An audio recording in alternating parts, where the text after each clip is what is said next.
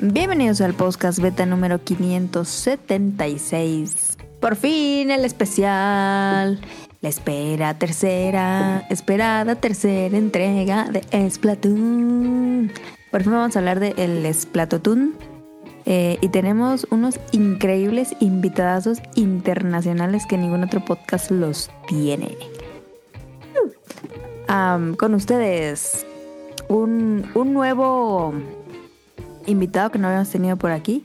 Desde Colombia con ustedes, Ender. Y buenas noches, ¿cómo están? Ahí está, Ender nos acompaña desde Colombia. Ender nos ha escrito varias veces, pero hace, mm, hace como tres semanas o dos semanas me dijo que le gustaría participar en algún episodio. Y bueno, le dije que en un futuro pues íbamos a hablar de Splatoon y, y este Ender se apuntó. Entonces por fin nos acompaña primera vez en el podcast beta. Y también tenemos desde Japón a Rion Jun antes de sus últimos momentos de vida en Japón, ¿no es cierto? Este, Cállate. este, ahorita vamos a platicar de Rion. Y tenemos a Cara, como ya escucharon. Yo soy Adam Omili Ninja en Twitter. Y vamos a comenzar con este programa número. eh, ¿Cuál es? 576. Vamos a hablarles de Splatoon 3. Vamos a hablarles de. De la nueva serie de Trigger, la de Cyberpunk, vamos a hablarles de una recomendación de manga por Ender del creador de Chains of Man y la inminente destrucción. Y pues muchas cosas más. Em, vámonos a empezar este episodio.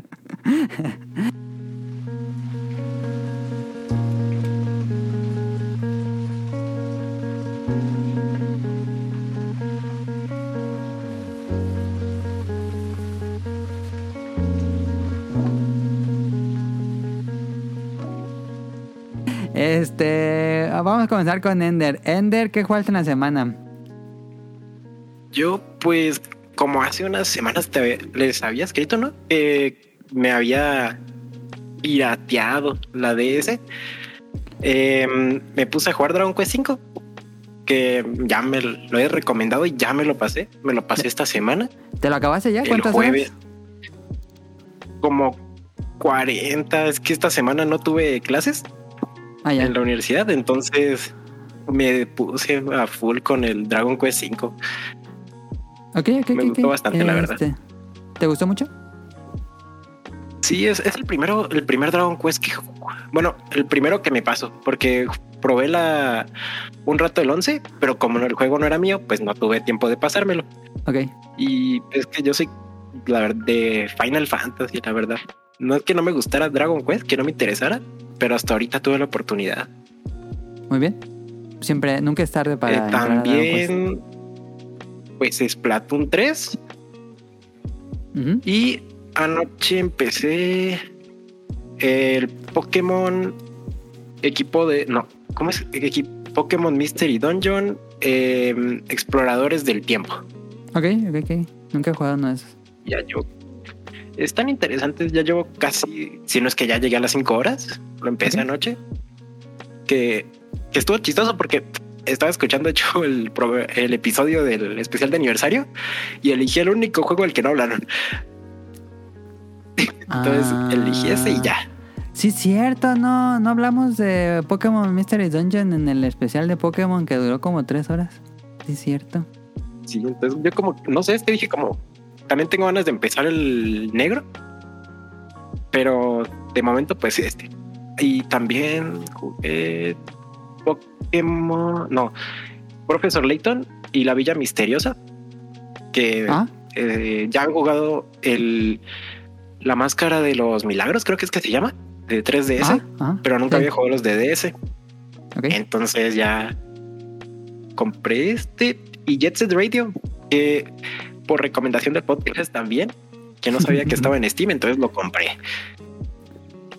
¿Y cuáles son tus impresiones de Jet Set Radio? Tú que nunca has jugado a Jet Set Radio, porque las mías pues ya están muy viaced, Uy. este. Ah, Pues me, me está gustando mucho la música. Ya en Spotify me descargué el soundtrack, la ve- porque me gustó mucho. el soundtrack Y es como que de momento tengo problemas en lo que me aprendo cómo se hacen los trucos y todo, porque como que me cuesta seguir el, el ritmo, pero o sea, como de ir haciendo trucos, encadenarlos, pero me está gustando bastante. Ok, ok. Se mantiene fresco después de 20 años. Y está muy buena. Y encima con la calidad que de jugarlo en PC está muy buena. Sí, es la versión HD. Y creo que eso fue todo lo que jugué esta semana. Eh, bueno, ahorita sigo con, con Rion y con Caro. Eh, De una vez te hacemos las preguntas de que le hacemos a todos los invitados nuevos. Me pareció interesante, dijiste que estabas en la universidad, entonces, ¿qué, qué edad tienes, si se puede saber, Ender? Yo tengo 19. Estoy No chiquito. manches, está bien Sí. bebé. Sí, yo sí. Perdón. No, está, está interesante porque a veces tengo la sensación de que nos escucha gente de nuestra edad, pero digo, no creo que eso sea muy bueno para el programa.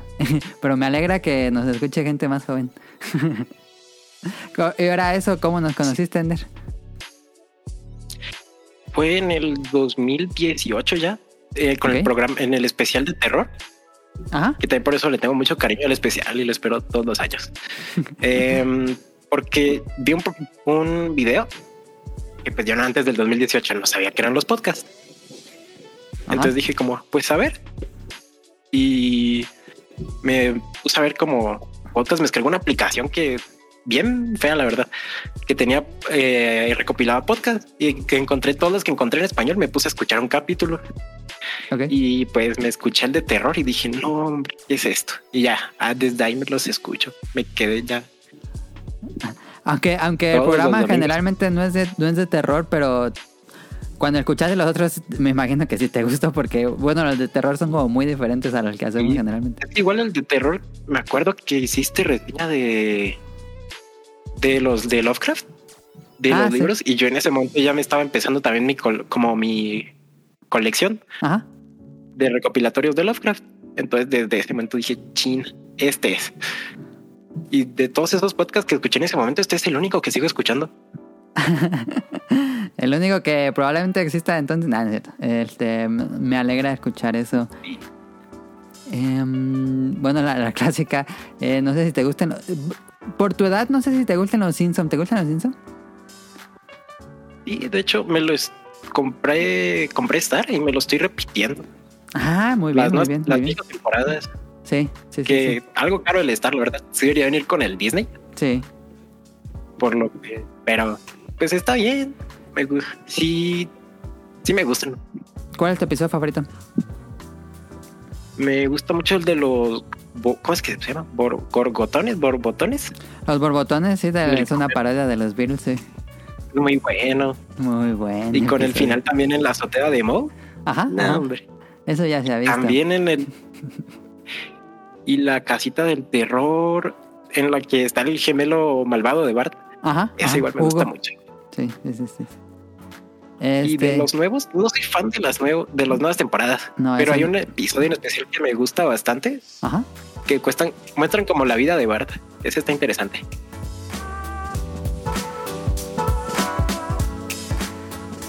¿Sería Coca o Pepsi? Y aquí me van a no mentira. Eh, es que, a ver, aquí en Colombia creo que como los producen aquí mismo, según yo, Ujú. como que cada país produce su propia Coca-Cola Sí. y su propia Pepsi, Sí. como que las cantidades de azúcar son muy diferentes. Entonces, como que están algo parecidas los sabores. No tanto, pero sí un poco. la- pero yo sí diría que Coca. Ok, ok, se vale, se vale. Ahí están las preguntas que le hacemos a cada invitado y muchas gracias por participar con nosotros.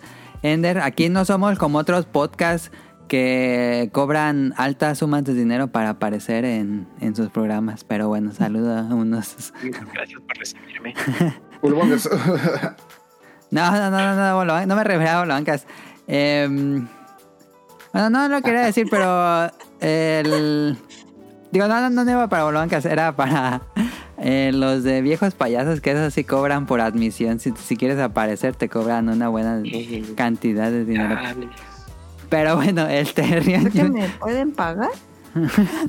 Rian Jun, este, ¿qué, ¿qué has jugado esta semana? No jugué, este, jugué Splatoon 3, estamos dándole duro al Splatoon 3. Este, voy muy lento con el- la subida de rango, bueno, al rato si quieren platicamos Uy, de yo eso. también, sí. Apenas soy B menos.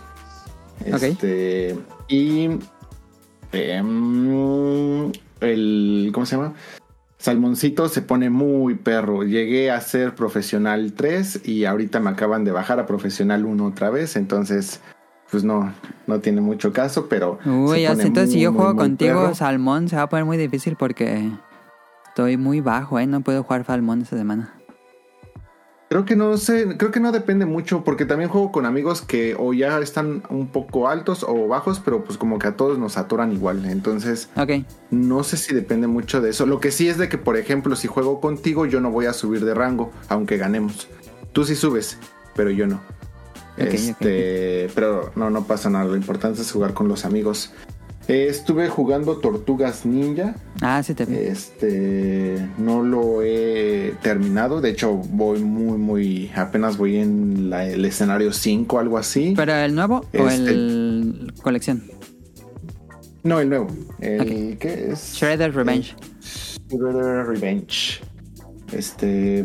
Me está gustando bastante, pero siento que algunas misiones, no, algunas misiones, no, algunos objetivos no están muy manchados. O sea, no sé, apenas no, no he dado la segunda vuelta ni de eso, pero pues hay unas donde te piden que lo pases sin que te peguen. Ah, Entonces no sé qué tan posible es lograr eso.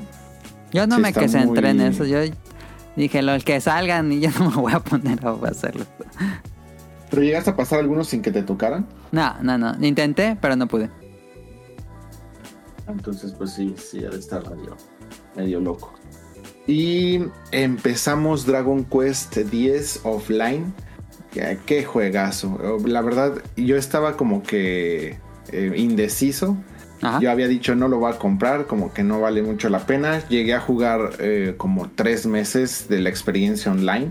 Ajá. eh, que, me, que me ayudó para avanzar muchísimo y dije pues como que no, no tiene mucho caso, pero como que el hype aquí me, me hizo comprarlo y luego que no encontraba en ningún lado, estaba agotado en todos lados y hasta una tienda medio lejos llegué a encontrar uno nada más y dije no pues vámonos. Y, la verdad les quedó muy bien.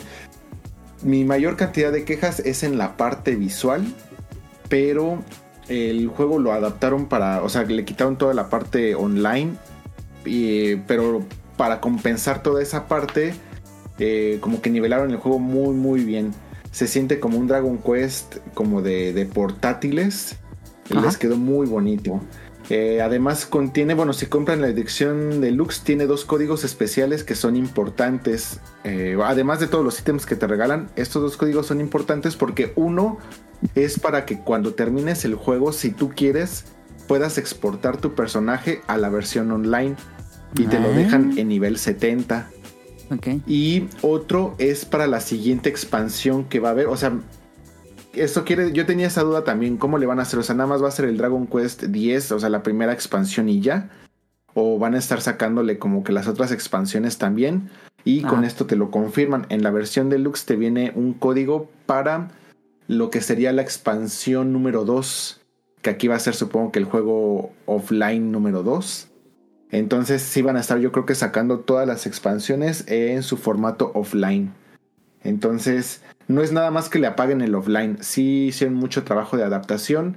Tiene muchas cosas muy muy interesantes. Este tiene hasta incluso le agregaron el- la parte del Shibari Play que lo metieron en el Dragon Quest 11 que es te dan varias opciones para que tú solito hagas el juego más difícil si tú quieres como que si se muere un personaje quedas aniquilado, eh, no te den experiencia los este, enemigos eh, débiles, este, cosas así.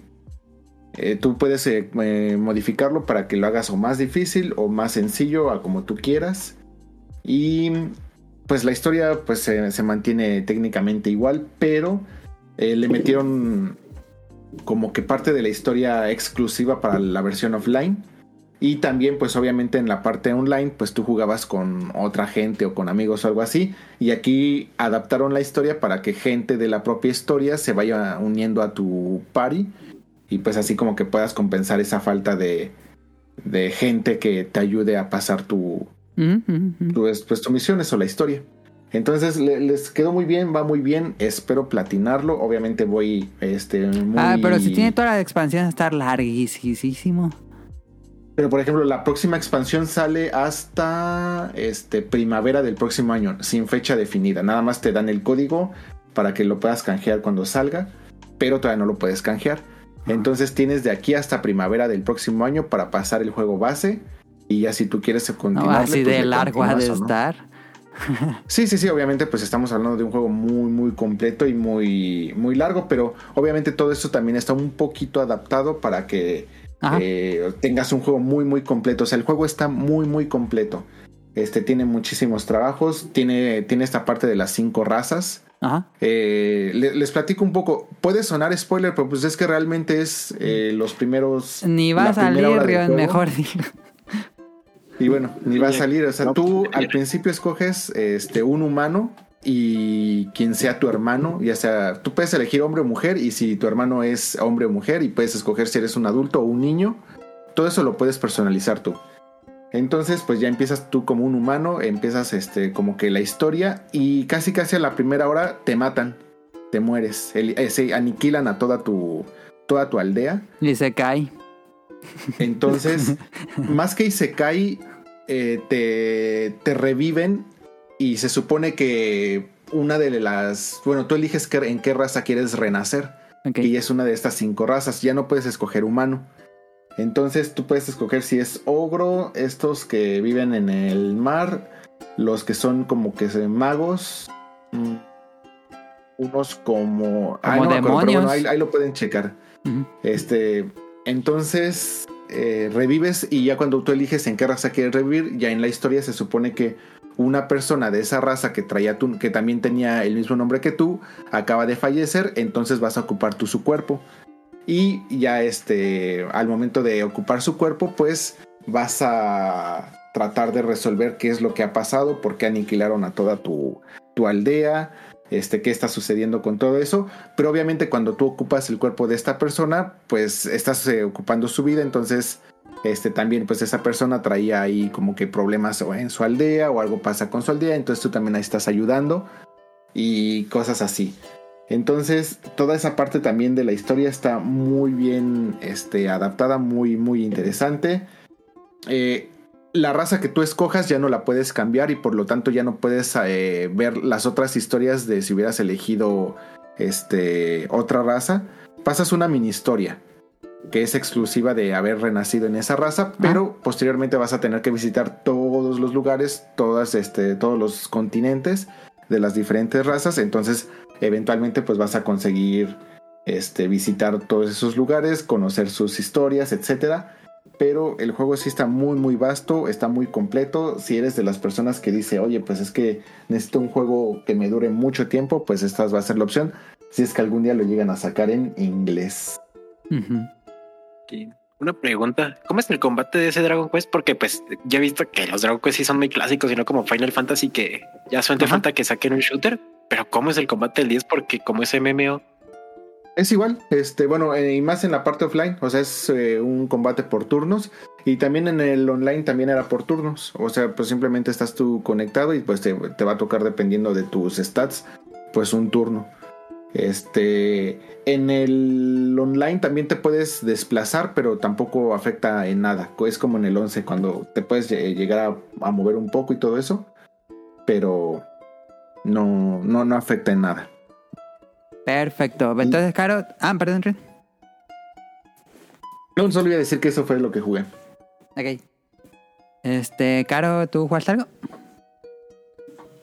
Pues sí, jugamos Overcook Ah, jugamos Overcook en la semana. el domingo, que me molesté mucho. Este, jugué para el Lepón y pues intenté otra vez sacar una estrellita en Fall Guys, pero no pude. Ua, Coronita. ua, ua, ua. Sí. Yo estuve jugando esta semana pues Splatoon 3 para hablar del, del juego en este programa y hoy estuve jugando como hago mis sábados de arcade con el eh, Fire Stick, eh, estuve jugando toda la tarde estuve jugando Ninja Warriors. Ya por fin me lo pude acabar, no pude acabármelo. El jefe final está muy tramposo, pero ya por fin pude terminarlo. Eh, ya desbloqueé un personaje nuevo, me falta desbloquear otro personaje, entonces acabármelo de nuevo. Em, y muy bueno. Yo recomiendo muchísimo. Si gustan el beat'em ups, eh, creo que es uno de mis beat'em ups favoritos, sin duda. Ninja Warriors, que tuvo este remake hace un. en 2019, si no me equivoco. En Switch y Play 4. Buenísimo de Ninja Warriors. Pues vámonos rápido al Beta Quest.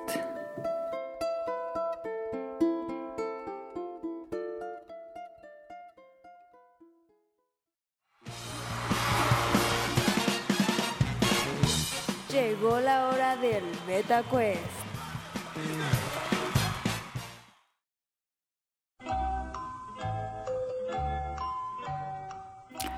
Esta semana es, eh, eh, ¿cómo se dice? Opción múltiple. Son preguntas de opción múltiple. Cinco preguntas de opción, bueno, cuatro pregun- preguntas de opción múltiple y una abierta al final. Em, la, pues, la- la mecánica clásica del programa. Entonces vamos a comenzar. Primera pregunta, ¿en qué año se estrenó el manga de One Piece? Opciones, 1997, 1998, 1999 o el año 2000. ¿En qué año se estrenó el manga de One Piece? Mm, 97. Sí, yo también el A. 97 dice Rion y Ender, Caro. B. Caro dice 98 y la opción correcta es 97. Ah, Que este es el 25 aniversario. ¿Qué, qué aniversario es? Ya ni sé. Debería ser el 20 el 25, ¿no? El año. El ve- No es el 20. No, sí creo que sí es el 25. Debe ser el 25. Eh, este, Sí, sí. eh, segunda pregunta. ¿Qué hizo? Ah, perdón. ¿Qué juego hizo que Hidetaka Miyazaki tuviera el deseo de hacer videojuegos? Las opciones son... Opción A, Elder Scroll. Opción B, Shadow of the Colossus. Opción C, Ico. U opción D, The Legend of Zelda. ¿Qué juego hizo que Hidetaka Miyazaki tuviera el deseo de hacer videojuegos? Ico, Ico, Eh, Ico. Se dice Ender también. Caro. Yo a sí ver, otra vez repítelas. Elder Scrolls, Shadow of the Colossus, Ico o The Legend of Zelda. No, solo lo hizo después. Shadow, ¿Qué? no. El primero, Elder Scrolls. sí. Y la respuesta correcta es Ico. Punto para Ender y para Rian. Que eso lo dijimos en el, el, el Ay, pues ya voy a decir lo mismo que ellos. La, la siguiente pregunta yo, contesta primero, Caro. Eh, tercera pregunta. ¿Cuál fue la primera consola que no era propiedad de Sega en la que llegó Sonic? Primera consola que no era de Sega en la que llegó el personaje Sonic. Las opciones son GameCube, Game Boy Advance, Neo Geo Pocket Color o Game Boy Color. Caro, Neo Geo. Neo Geo Pocket Color. Los demás. ¿Cuál Game Boy es? Color. ¿Me las puedes repetir, por favor? Sí, es GameCube, Game Boy Advance, Neo Geo Pocket Color y Game Boy Color. Rion dijo Game Boy Color. Y yo digo Advance. Y sí, debe de ser Advance. Advance dice Ender. Y la respuesta correcta es Neo Geo Pocket Color. En el No, no, no, no, no, no, 99 no, no, no. salió Sonic the Hedgehog Pocket Adventure. Punto para Caro. Eh, van dos puntos Ender y Rion, un punto Caro. Eh, cuarta pregunta. ¿Cómo se llamaba el proyecto GameCube antes de ser nombrado oficialmente? Las opciones Yo son... te digo, yo te digo sin que me des opciones. No. No, vamos a quedar que participen todos. Eh, en la que sigue sí, Rion. Em, las opciones son Dolphin, Revolution, Natal o Reality.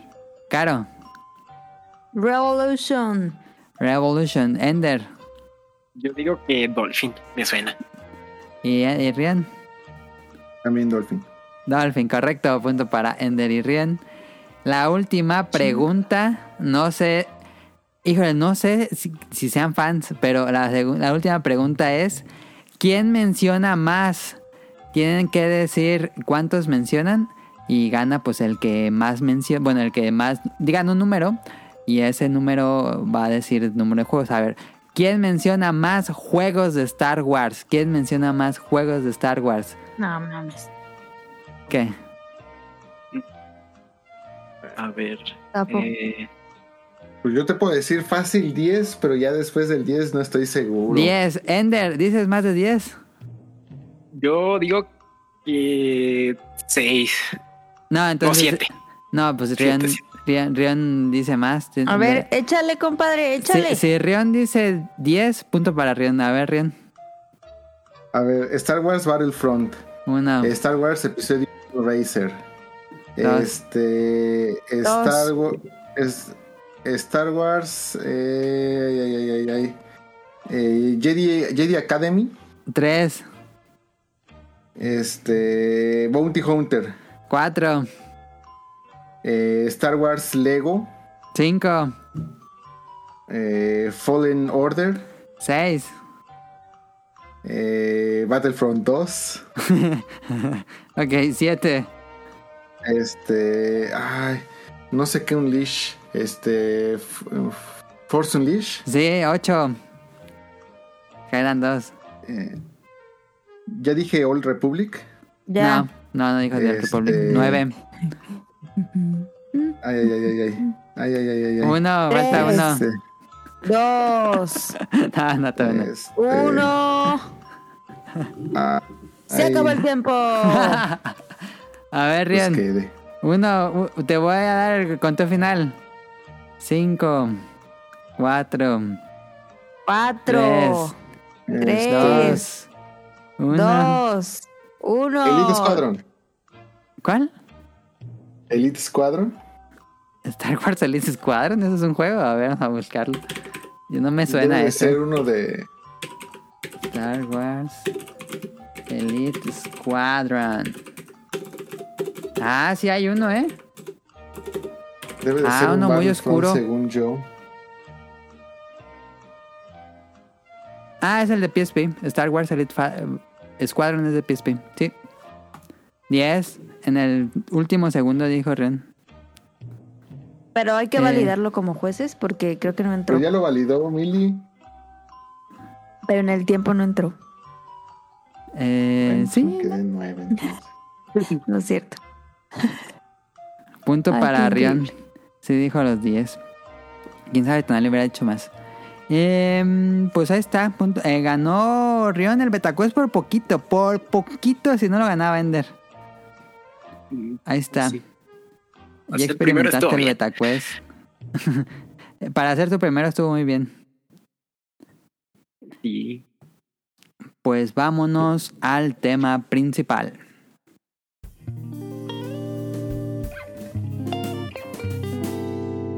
Tema principal.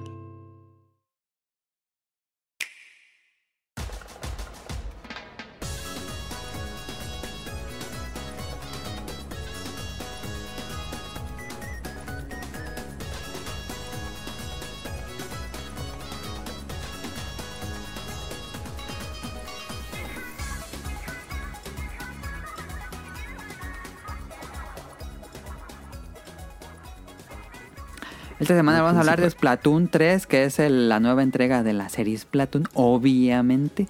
Y pues vamos a platicarles qué nos pareció. Eh, yo ya ayer terminé la campaña, no sé si ustedes terminaron la campaña, tampoco es muy importante que la hayan terminado, este, pero no sé cómo les fue. sí, yo ya la acabé. Estaba, cortica, está cortica. ¿Mm? Tú, me imagino que Rian, porque es un obsesionado, ya cómo Sí. fue lo primero que hizo. El primer día. No, no, no. Yo de hecho todavía no termino la campaña. No De manches. hecho voy, eh, después de que te caes Ah. del cráter, voy en la tercera isla, pero es que estoy pasando cada isla al 100%. Entonces paso isla, me paso, eh, al 100%, saco todo y ya me pasa la que sigue. Paso todos Así, los así. escenarios con todas las armas, este, Ajá, encuentro ajá. todas las cosas enterradas y ya me paso el que sigue. Y apenas voy Así la hice yo. Así, yo sí le saqué el 100% a la campaña. Eh, si le saca el 100% sí está medio larga. este, pero bueno, Splatoon 3, eh, que parece ser como que finalmente la serie junta todo. Tal- algunos dicen que es una secuela eh, a puerta segura. Otros dicen que no fue tan ambiciosa como otros, pero ahorita vamos a discutir eso. Eh, nos vamos a ir por tres puntos, que es la campaña, multijugador y el Salmon Run. Y bueno, este, este es un, poco de contexto. Este, Splat, este es mucho más lejos de donde se desarrollan los, el 1 y el 2. El 1 y el 2, de, de acuerdo al desarrollador, es... El 1 es como la distancia de, del, de la ciudad del 1 al 2 es como de, mm, de Shibuya, Harajuku, creo que había dicho en, un- en una entrevista. Eh, es muy, muy cerquita las dos ciudades.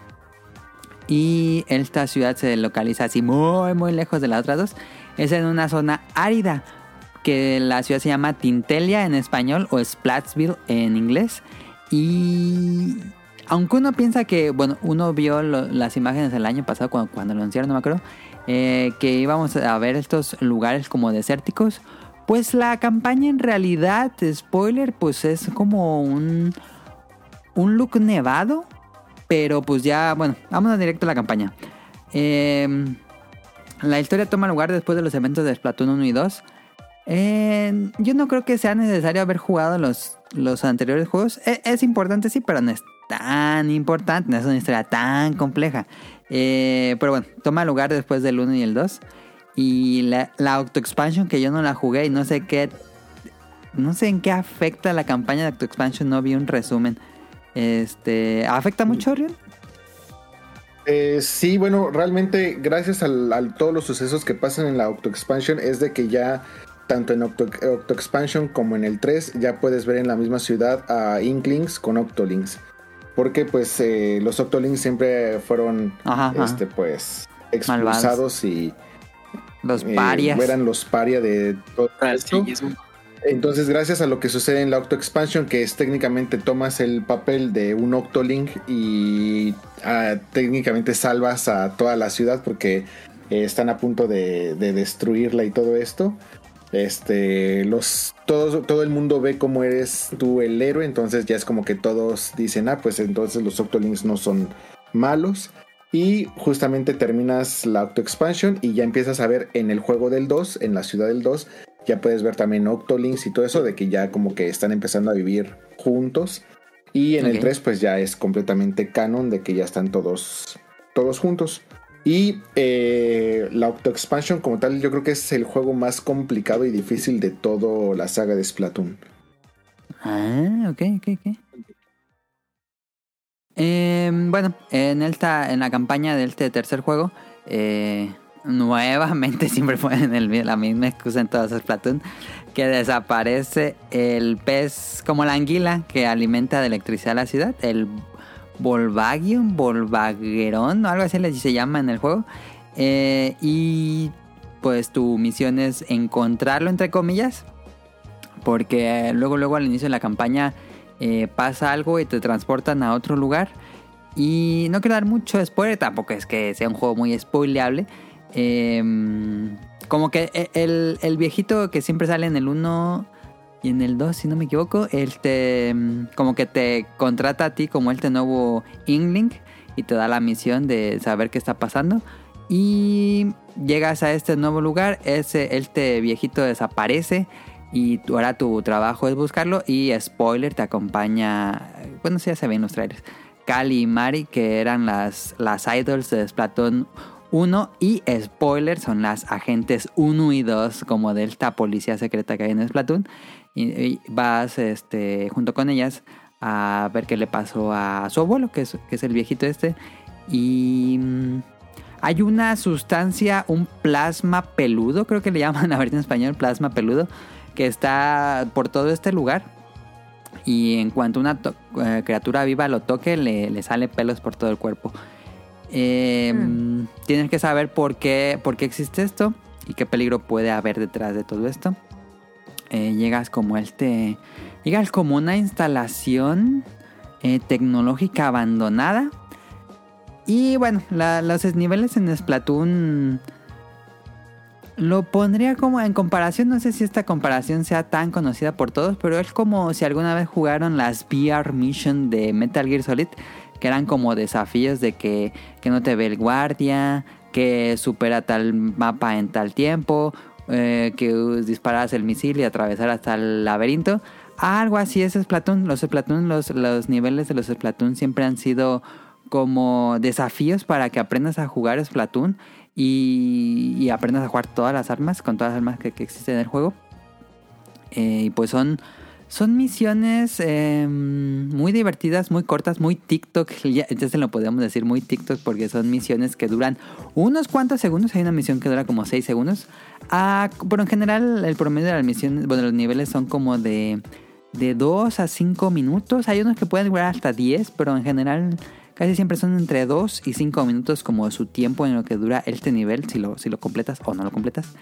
Eh, y te da la posibilidad, no todas, pero generalmente te da la posibilidad de que superes el mismo nivel con otra arma. Y al usar otra arma que se controla de completamente diferente, cambia por completo el gameplay. El, el, nivel sigue siendo el mismo, pero al usar otra arma, pues se juega muy diferente y tienes que pensar diferente. A mí me gusta mucho el, el trabajo que hace Splatoon en sus niveles desde el 1 y personalmente me fascina el, diseño de niveles de Splatoon 3. Creo que es el más divertido de todos los Splatoon. Los niveles de Splatoon 3 se me parecieron los más, más, más divertidos. Ahora sí como que sacaron toda la paja y dijeron, vamos a ver los niveles más divertidos. Y tienen unos muy, muy buenos, unos desafíos muy buenos. Tienen unos niveles donde solo tienes que usar granadas o niveles donde eh, solo puedes usar el sniper y hay ciertos eh, objetivos que van saltando, moviéndose o donde vas arriba de un como tubo rileando, así como en Jet Set Radio y vas disparando objetivos que van atravesando el, escenario. Muy bueno, ¿a ustedes qué les parecieron los niveles de el Splatoon 3? Mm, pues en mi caso, es la, es la primera que es la primera vez que tengo un Splatoon. Okay, Porque okay. el 2 me lo iba a comprar, pero me acuerdo que dije como, no, el próximo año ya sale el 3, ¿para qué me compro el 2? Y pasaron dos años más y no salió Splatoon 3. Hasta ahorita este año. Entonces, pues para mí todo esto de los niveles es nuevo Ajá. y me gustaron bastante, que sean rápidos, que no es como la clásica campaña como de un shooter, que es ¿Sí? una historia que, pues bien olvidable, la verdad que igual la historia de este no es que sea la gran cosa, pero me gustó mucho el diseño. Hay unos mm, niveles que sí me costaron mucho más que otros. Sí, me acuerdo sí, uno que estuve como media hora ahí porque decía que la arma recomendada era el arco y yo me fui con el arco.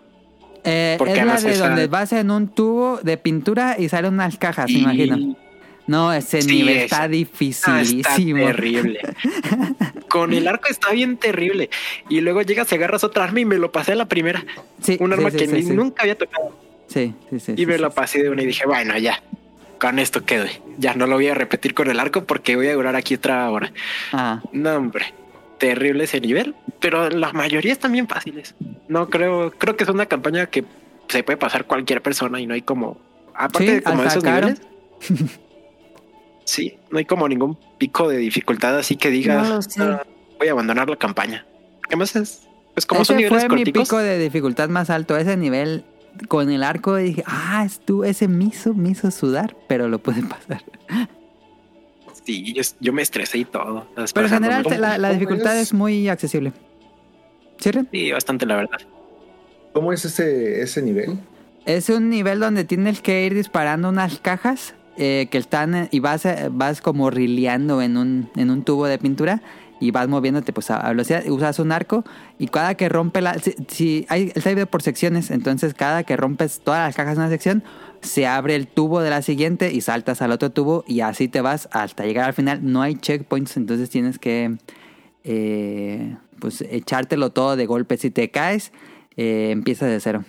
No sé si, te ha to- si ha llegado pasé- yo acabo de pasar uno así, pero sí había un checkpoint. Y. Pero entonces, si dices que no hay checkpoint, checkpoints, seguramente no es el que están diciendo ustedes. Me acuerdo que usaba una, una cubeta porque lo pasé con las tres armas. Uno era con cubeta, otro era con hidra, creo. Con el. eh, ¿Cómo se llama? Con el machine gun.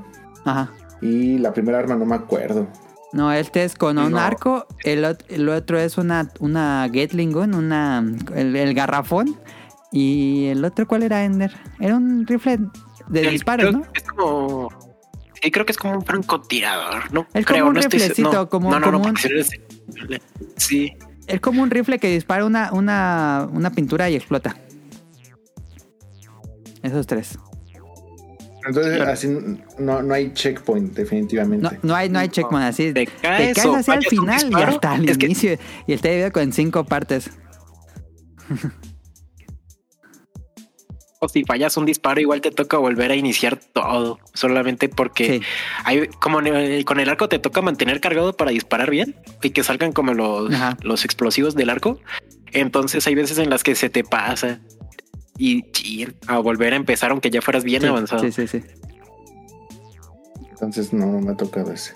Es como en la quinta isla, creo. Ah, no, pues sí, todavía me falta. No, entonces sí. Pues sí, la dificultad, pues aparte de ese nivel, me creo que está bastante bien. Y pues realmente el juego no, creo que no tiene como una historia así que tú digas, ah, juego los niveles por la historia. No, los juegas es completamente por, por los desafíos que están entretenidos. A mí me gusta mucho la, la historia del Splatoon, o sea, todo el lore me, me llama mucho la atención, a pesar de que yo, por ejemplo, el primer Splatoon nunca lo jugué, de hecho ni siquiera lo tuve.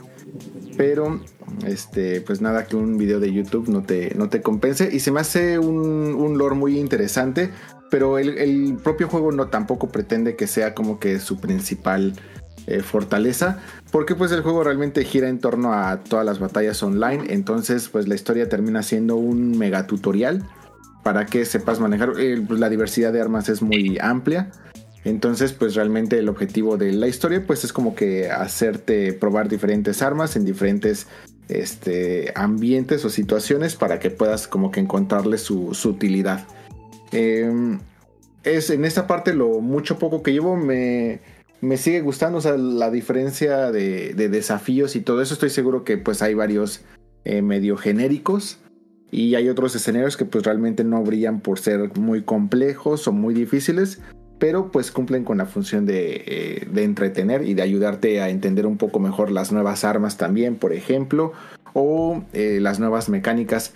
Llevas un arma principal, llevas una subarma que generalmente siempre es una bomba o algo así.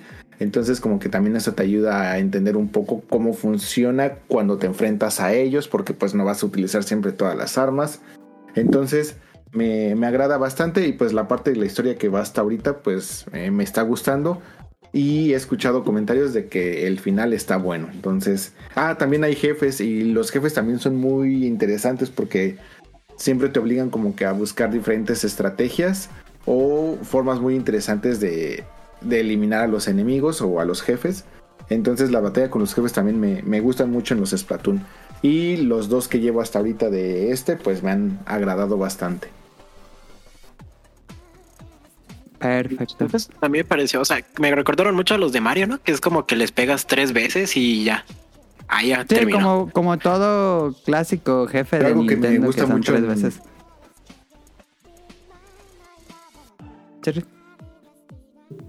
Algo que me gusta mucho en Splatoon es de que pues la parte de la tinta siempre es como que fundamental en todo momento. Entonces para los que nunca se han acercado a Splatoon, la forma de tener o cargar tus balas en esta parte pues es cargar tu tanque de tinta. Entonces siempre tienes que asegurarte de tener como que un, una zona pintada de, de, tu, de tu tinta para estar recargando y recargando. Entonces en la parte de los jefes llegan momentos donde tienes que pensar muy bien cómo, cómo hacer esta parte también en, Salmon Run. Ya también hablaremos al rato de Salmon Run. Este, pero es que esta parte de si disparo, si disparo bomba o si hago un especial me quedo sin tinta. O si no me preocupo por hacer un camino de tinta, pues no puedo llegar al jefe, etcétera, etcétera. Entonces, esa parte de ir administrando la tinta es lo que muchas veces le da más dificultad o sabor al juego. No quiero spoilear nada, pero me gustó mucho cuando presentaron. Ah, es que no sé si decirlo. Sí, dilo, dilo. No, sí lo digo. Sí. Y bueno, es lo principal.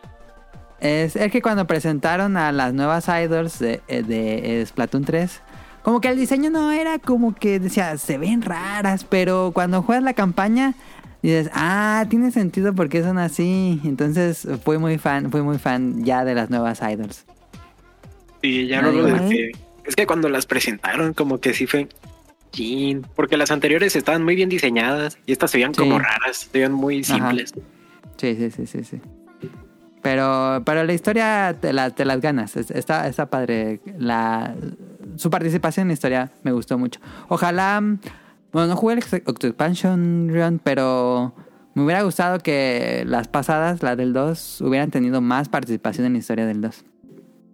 Pues sí, de hecho también eh, las este las idols llegan a tener un poquito más de participación en el Auto Expansion, Ah, ya. pero este sí yo siento, bueno, es que también como yo no jugué el primero, eh, pero por, por ejemplo en el en el 2 las idols del primero pues son casi casi toda la historia gira en torno a, a ya. ellas. Sí. Entonces sí, yo siento que ya son las que han tenido menos protagonismo y no se me hace tan mal diseño. O sea, al, al principio esta... ¿cómo, ¿Cómo se llama? En, creo que se llama Pearl en inglés. Ajá, Pearl y Marina, ¿no? Y es, es Hime en... En- O sea, princesa que es en- princesa. en Ajá, en japonés.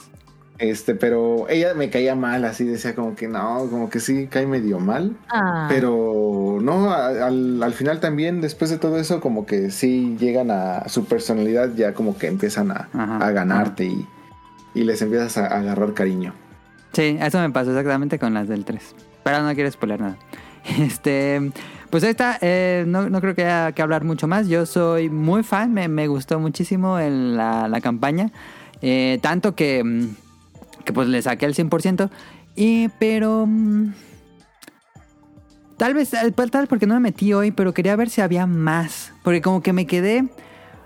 eh, en la campaña vas ganando estos, este como dinero, eh, pero me quedé con mucho. Yo decía, pero, pero debe servir para algo, pero mm, después de acabarlo ya no me lo voy a meter. A lo mejor, El de como todo juego de. Nintendo, ha, ha de haber algo más, pero no, no sé.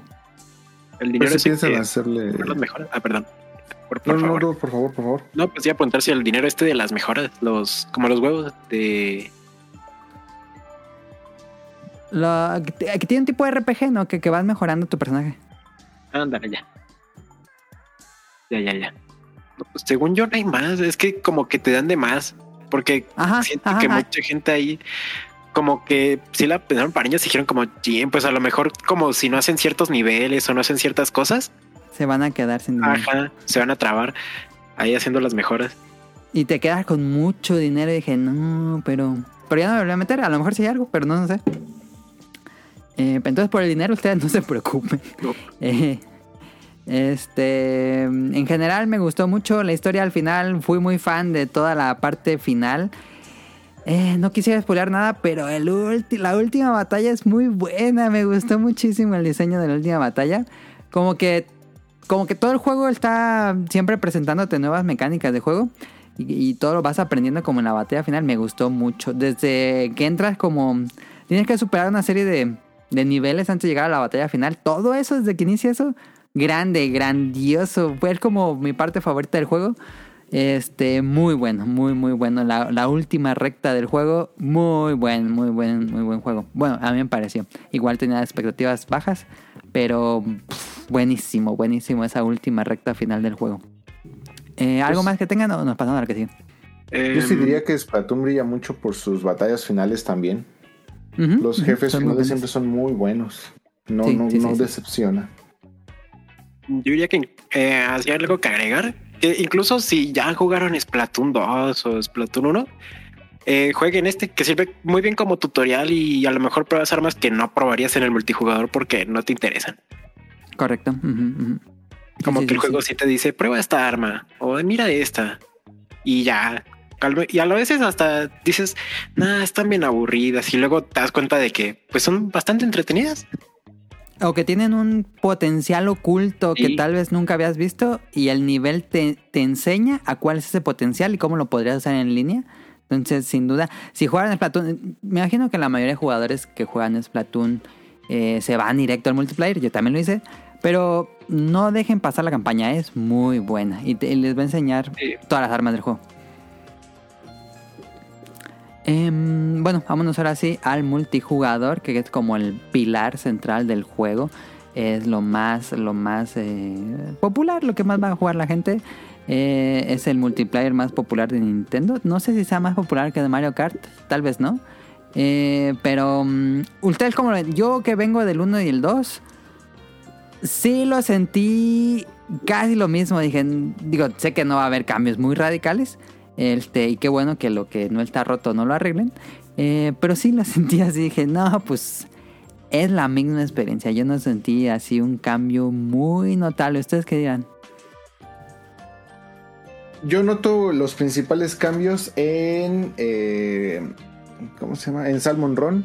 Y en la parte del competitivo, pues el agregado de nuevas armas y los nuevos escenarios. Que si somos como que muy quisquillosos, pues podrías decir que pues para eso mejor sacas un update o otra expansión. Pero bueno, pues este, para mí creo que tiene un poco de sentido. Eh, empezar otra vez como que todo de cero, nueva ropa, nuevos, eh, ¿cómo se llama? Nuevos potenciadores. Ah. Entonces, eh, sí siento que a lo mejor se pueden sentir como que mejoras mínimas, pero que sí son muy sustanciales para el tipo de juego que es o para la parte competitiva. Entonces, yo lo que veo más en algunos foros o en algunos grupos es de que mucha gente como que no le gustaron los nuevos escenarios. Mm. Eh, pero yo lo veo bien, o sea, para mí pues es que tiene que continuar todo esto, tienes que como que ir cambiando un poco los detalles que puedas llegar a cambiar, no lo veo tan mal, me, me gusta, me entretiene y eh, le van agregando como que algunas nuevas mecánicas para algunas cosas, por ejemplo esta parte de los títulos, esta parte de cambiar los plates, los iconos, los locker, el gachapon, todo ese tipo de cosas como que va haciendo que la experiencia pues vaya siendo más enriquecedora, pero pues es que realmente es un juego que se basa 100% en su juego en línea. Entonces, si no tienes así como que un equipo sólido para jugar el Splatoon, eh, pues sí se vuelve como que una experiencia un poco solitaria. No porque lo hagas tú solo, sino porque pues no te comunicas con otras personas. Y realmente siempre Ajá. vas a tener mucha desventaja contra equipos que sí se estén comunicando, que sí estén coordinados. Pues igual en cuanto mejor, yo como dije no tuve el 2 y el primero pues tampoco. Ajá, ¿qué te pareció? Lo que jugué del, del 2, pues sí, sí sintió que no habían mejoras. Pues jugué como unas 10 horas del, del 2. Nada más. Del multijugador. Y se dije como, lo único cambio es el salto ese que como que haces contra la pared, que mantienes presionado, pero Ajá, pues, ajá. tienes que quedar un tiempo ahí quieto y siento que si te llegan a ver ya no, no sirvió para nada. Y luego cuando estás en la tinta, en como en, en plano, como en el piso, hay un salto que nunca he visto a nadie usar ese salto en mi vida. Nunca. En ninguna partida. Porque tienes que como que mover muy rápido el joystick y saltar a la vez. Y como que no sirve para mucho, la verdad. Eso, Ah, eso no lo visto. mejoras. Es que tienes que mover rápido el joystick y no sirve para nada. O sea, es como que te vas para atrás o para un lado. Pero realmente no, no siento que te dé una ventaja. O al menos yo no he visto a nadie hacer esa, ese salto. Lo sí, que pasa más es que... sí. No, no. Lo que pasa es que ese salto te ayuda mucho porque cuando te enfrentas contra alguien, por ejemplo, uno a uno o dos uno, es muy común que ya no puedas avanzar más adelante porque luego luego te entintan toda tu zona. Entonces, muchas veces con todo, con ese tipo de saltos, como que puedes llegar a regresarte un poco o escapar de, de la situación. Te lo ponen en la práctica para que puedas atacar también, pero realmente el salto es un poco más como para huida. Ahí sí yo he visto que lo ocupan mucho. Pues, es que, bueno, no sé, a lo mejor es porque todavía no he jugado mucho multijugador y me empareja un- con gente como de, digo, en el competitivo, como que aún me empareja con gente de rango bajo, entonces a lo mejor también es por eso. Que yo creo que Yo ni sé cómo ni sabe que existe. Yo Sí. no sé que existía ese salto. Yo no sabía, yo estaba jugando y de hecho fue en la campaña que lo descubrí, que como que hice un salto raro y dije, ay, ¿eso cómo se hace? Ya es- me acuerdo que lo habían mostrado en, el, en los trailers que se podía hacer, pero yo no, vi- no me acuerdo haber visto ningún tutorial que te dijera cómo se hace. Mm, El salto hacia atrás apoyado en la pared te, la, te lo enseña el osito, el que está ahí acostado. Él te va enseñando varias cosas, entonces eh, no, no sé en qué momento te lo enseñe, pero tienes que ir hablando siempre que le sale un signo de admiración. Ah, ya, sí, sí, sí. nuevas sí. cosas. Sí. Entonces ese salto te lo enseña ahí. Ah, pues, no- Voy a no, ver un tutorial en YouTube porque no sé hacerlo. Pues solo es como girar, o sea, cuando mueves la, digamos, si vas hacia adelante, mueves la palanca rápido hacia un lado y a la vez saltas y como que el saltas en forma de calamar, como dando un giro y ya. Mm, Ay, lo voy a buscar. Eh, pues sí, más que un cambio que propone Splatoon 3, pues es una... mm, Es una experiencia mucho más robusta, más completa, pero pues no, no cambia mucho. eh, hay nuevos mapas, hay muchos mapas que regresan. Eh, me han tocado, sigue teniendo este sistema de Splatoon que es que los mapas van rotando en, de dos en dos. Cada ciertas horas, no sé cuántas horas, pero son cada ciertas horas, rotan Tres dos horas. mapas. ¿Cuántas horas son? Tres horas. Ah, no se ven tres. Ah, No es cada Este, hora. No, no es, no, no es- no es cada hora, yo recuerdo que sí. Pensaba que era cada hora. Y, Y me puede eh, estar equivocando, puede que sea dos, pero según yo son entre dos o tres horas. Ok. Y este, me han tocado nuevos y muchos me han gustado, otros sí no soy tan fan, no soy fan de los escenarios chiquitos, porque yo soy mucho de entintar, yo, yo- mi rol en el equipo es entintar y esquivar enemigos y, es- entintar lo más que pueda. Em, entonces en escenarios chiquitos se me complica mucho y creo que hay muchos escenarios chiquitos, eh, pero en general me han gustado, me han gustado mucho los mapas. Eh, recuerdo que al final del 2 había unos que no me gustaban, pero no los he visto todavía. Igual todavía no llegan. Pero en general me gustan los mapas. Y las Sí. armas pues son las mismas, eh, más que el agregado del arco. Y Y bueno, hay digo, algunas nuevas, pero muy pocas, ¿no? creo que nada más es el arco y la katana lo nuevo. Y, Ah, la katana, cierto. Y puras especiales. La mayor, lo- creo que agregaron más especiales que cualquier eh, armas.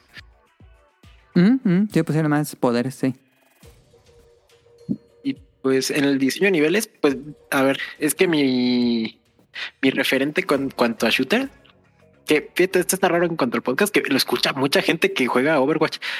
Yo fui jugador de Y Overwatch. nunca hablamos hasta- de Overwatch. Sí. Es que yo fui jugador de Overwatch hasta, hasta que inició la pandemia, que ya dije como no, ya jugué mucho Overwatch. Ya, mil horas fueron suficientes.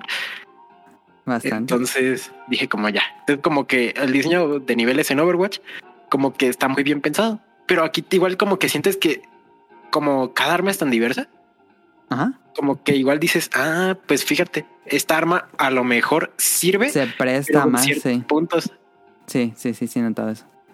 Sí, como que digo, chin. O igual hay ciertos niveles que como que sí hay armas que dices, no, esta a lo mejor no me sirve tanto. Entonces como que te invita a, a cambiar de A arma, cambiar. a probar otras. Y eso me gustó. Sin duda. Sí, yo también sentí eso. ¿Tú lo sentiste, Mis, re- mis referencias como que no, no, no, no lo siento tan, tan así. ¿O siempre usa la misma arma? Ahorita generalmente me he estado tratando de eh, profesionalizar, por así decirlo, con una sola arma. De repente pruebo, pero casi casi luego luego vuelvo a la misma, porque como estoy jugando mucho rank, o sea, Ah, ya. pues perdemos ca- casi casi como dices tú luego, no, no fun allowed. Fue una Pero- logo y el robotcito poniendo el anuncio. Pero pues es que pues es que lo importante ahí eh, te castigan en el rank, obviamente. O sea, si el- cada Ajá, que pierdes, ajá. pues te van quitando puntos. Eh, te- ya no, no te bajan de rank, pero pues si pierdes puntos, entonces te va a costar más trabajo subir. Entonces, casi casi estoy tratando de hacerlo con un arma para pues dominarla y. ¿Y qué arma tratar usas? Es el. ¿cómo, cómo se llama? Es la que parece como una cornetita. Ah, ya, sí, ya sé cuál, ya sé cuál. Ya sé Este cuál. corto alcance. Pero. Y tiene de especial el martillo. Ajá. Bueno, el. El Sí, es sello. el, el sellador, sí. Ajá.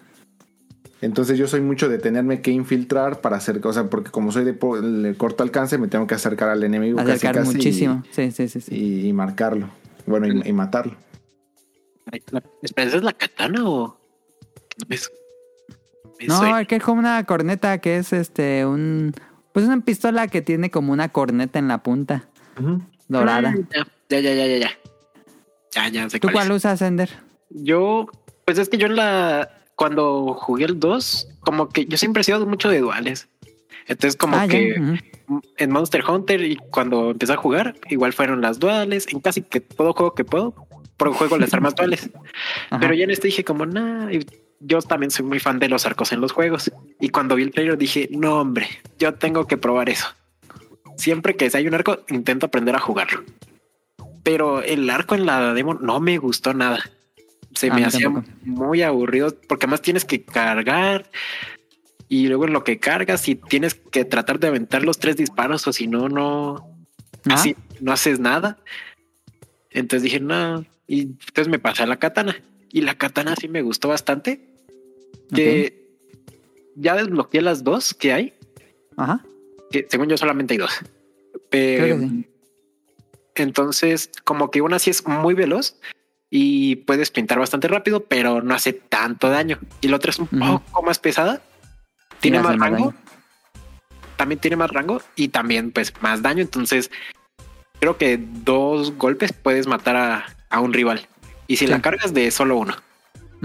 Y ya creo que fue ayer, o ante, antes de anteayer, que desbloqueé el otro arco que hay. Y ese está mucho más entretenido de jugar que el, que el primero que te dan. Porque es muchísimo más rápido. Y para hacer daño no tienes que mantener cargado. Porque no, si lo ujú. tienes cargado, igual no salen explosivos, sino que solamente es un disparo normal. Pero Como el sniper. Ajá. El sniper está bien difícil. Lo estoy tratando de aprender, pero no, no sé cómo juegan con eso. Eh, y hay gente muy buena jugando con el sniper. Eh, ayer jugué una partida y nos destrozó. Él solito hizo todo. Ajá, ajá. Con el Sí me ha sniper. tocado. Sí, sí, sí, me ha tocado. Y, y pues estoy tratando de aprender el, el, el rodillo, pero no, no está hecha para mí. La verdad. Es difícil, yo tampoco me acostumbro al rodillo. Soy, yo uso aerógrafo y armas de corto alcance como Rion, que es la que me permite pintar más rápido. Entonces sí, siempre, siempre aerógrafo. O me gusta mucho el, el garrafón, que es como la Gatling gun. Ese me gusta mucho. Igual. Y- Pues ahí está en multiplayer. Vámonos eh, rápido a Salmon Run para ir terminando la reseña. Este mm, Salmon Run, ese fue un agregado que pusieron en Splatoon 2. No me acuerdo si de salida o en una actualización futura, pero mm, bueno, no importa. No, desde que salió ya estaba. ya está, ok, ok. Este, y yo fui muy fan, pero lo que tenía Splatoon 2 con Salmon Run es que era solo en ciertos días y cierta hora. Era muy limitado, entonces yo ya más o menos decía, ay, viene Salmon Run. Entonces ya sabía qué día y a qué hora. Y me metía y jugaba, jugué con Kamui muchas veces. Y, y me gustó mucho, a mí me, encantó, me fascinó, porque yo soy muy fan de cuando en los juegos hay cooperativo multijugador. Eh, me gusta, creo que a veces me gusta más que el multijugador competitivo. El hecho de que todos se ayuden para derrotar a algún enemigo como Monster Hunter. Entonces aquí es igual. Tres, tres tres jugadores eh, derrotan oleadas de enemigos como en... Para que juegan Xbox, para como Gears of War. Yo era muy fan del modo horda de Gears of War. Entonces este Splatoon 2, su modo Salmon Run me fascinó. Y ahora que regresa en Splatoon 3, eh, ya es cuando tú quieras. Ya este, 24-7 siempre está disponible Salmon Run. Eh, igual siguen dándote premios mientras vas aumentando de rango. Eh, pues es, es, eh, es muy parecido a lo que pasa con el multijugador, que es muy similar. Pero aquí pusieron una mecánica muy buena, que es el de lanzar los huevos. Porque antes los tenías que agarrar y ir directamente caminando hasta la canasta donde los depositas. No había lo que ahora pusieron, que los puedes aventar como si fuera una pelota. Este, los puedes aventar en el mapa y los puedes encestar a la canasta donde tienes que meterlos. Y eso eh, genera que el modo sea muchísimo más frenético. Porque aparte esto también genera que haya más enemigos, haya más salmoncitos corriendo por todos lados y jefes, hay nuevos jefes. Este, pero puedes avan- lo que hemos hecho con Tonali es que, por ejemplo, si el escenario está muy grande y dejaron los huevos hasta la punta y el está la canasta a la otra, entonces él me los avienta a la mitad del mapa y yo en la mitad los agarro y los aviento a la canasta, entonces es muy divertido el Salmon Run, este, más si estás hablando con los que estás jugando. Eh, porque te puede decir, venga, venga, venga. Bueno, hay, hay ciertos comandos que para que les avises a los demás que bien, pero si estás hablando con alguien como con yo estuve jugando con Tonali, no hemos jugado con Rion, nos falta jugar con Rion. Esta semana prometo jugar con Rion, es que Tonali esta semana no pudo jugar. Pero yo vi a Rion conectado, pero me daba pena. Dije, nah, yo creo que ya está jugando algo. Em, y. Y me gustó mucho, me gustó mucho el nuevo Salmon Run. Quiero jugarlo más. Este. Sale un kaiju al final en algunas rondas. Eh, hay en algunas rondas donde te dan el doble de huevos o el triple de huevos. Eh, me gustó mucho. Eh, sigue teniendo la parte de que es random el arma que te toque. para que no. Como que te especialices en una y ya no le muevas eso. Eso le da más dificultad que te toca el arma al azar. Pero. Pero me gustó mucho. Este, ¿Ustedes han jugado Salmon Run? Sí. Em, pues, fíjate que a mí me impresionó mucho porque me acuerdo que es como que lo jugué porque vi que están dando una gorra por llegar como Ajá. a ciertos puntos y dije, bueno, por la gorrita. No, porque realmente tú no escuchas a nadie hablar de Salmon Run del 2. Entonces dije como, nah, pues va a ser un modo así como complementario. Y lo jugué la primera, es que la primera partida que juegas es bastante sencilla y entre más vas avanzando, se, Se va eh, poniendo más difícil. Entre más partidas, no como en la misma, sino entre más partidas juegues, más difícil se pone. Entonces, Sí, sí, dije sí, sí. como, ¿qué es esto? Esto está infravalorado. Esto lo Sí. haría jugar más personas. Y dije, como, no, hombre, y ahí estuve como tres horas jugando. no, estaba fascinado. Aunque lo único que se me hizo raro es que, y que está interesante igual, es que vas cambiando las armas con tu equipo. Y de cada oleada te cambian de arma. Sí, son creo que tres oleadas. Ajá. y las armas también cambian cada cada vez que cambia el mapa. Sí, sí, sí, sí. Muy bueno el modo. Lo- me gustaron los jefes que tienen, bueno, como enemigos especiales. Sí. Como que cada uno tiene su forma de matarlos. Hay unos que, por ejemplo, el que está como en una, en un, en un ovni. No, Ujú, ese es el que más me ha matado. Porque yo soy como el único que intenta ponerse como debajo y quitarse, pero me rodean y terminó muerto. Sí, eso, ese jefe ayuda mucho si estás hablando con alguien, ¿no? Dice, yo me meto, yo me meto, tú le disparas. No mato. Es que el problema es que yo, mis amigos que tengo en la Switch, como que dijeron, sí, nos lo vamos a comprar. Y nunca se lo compraron y dijeron, no, creo que ya no. Entonces, pues juego solo. Entonces, el multijugador y, te- y pues Salmon Run me tocó jugarlo solos. Pero igual encuentras gente que como que sí entiende cómo se juega. Ah, Y pues ah, lo voy a agregar a, a Ender para jugar con vos. Ufas. Va, va, va. Entonces, sí, me gustó bastante.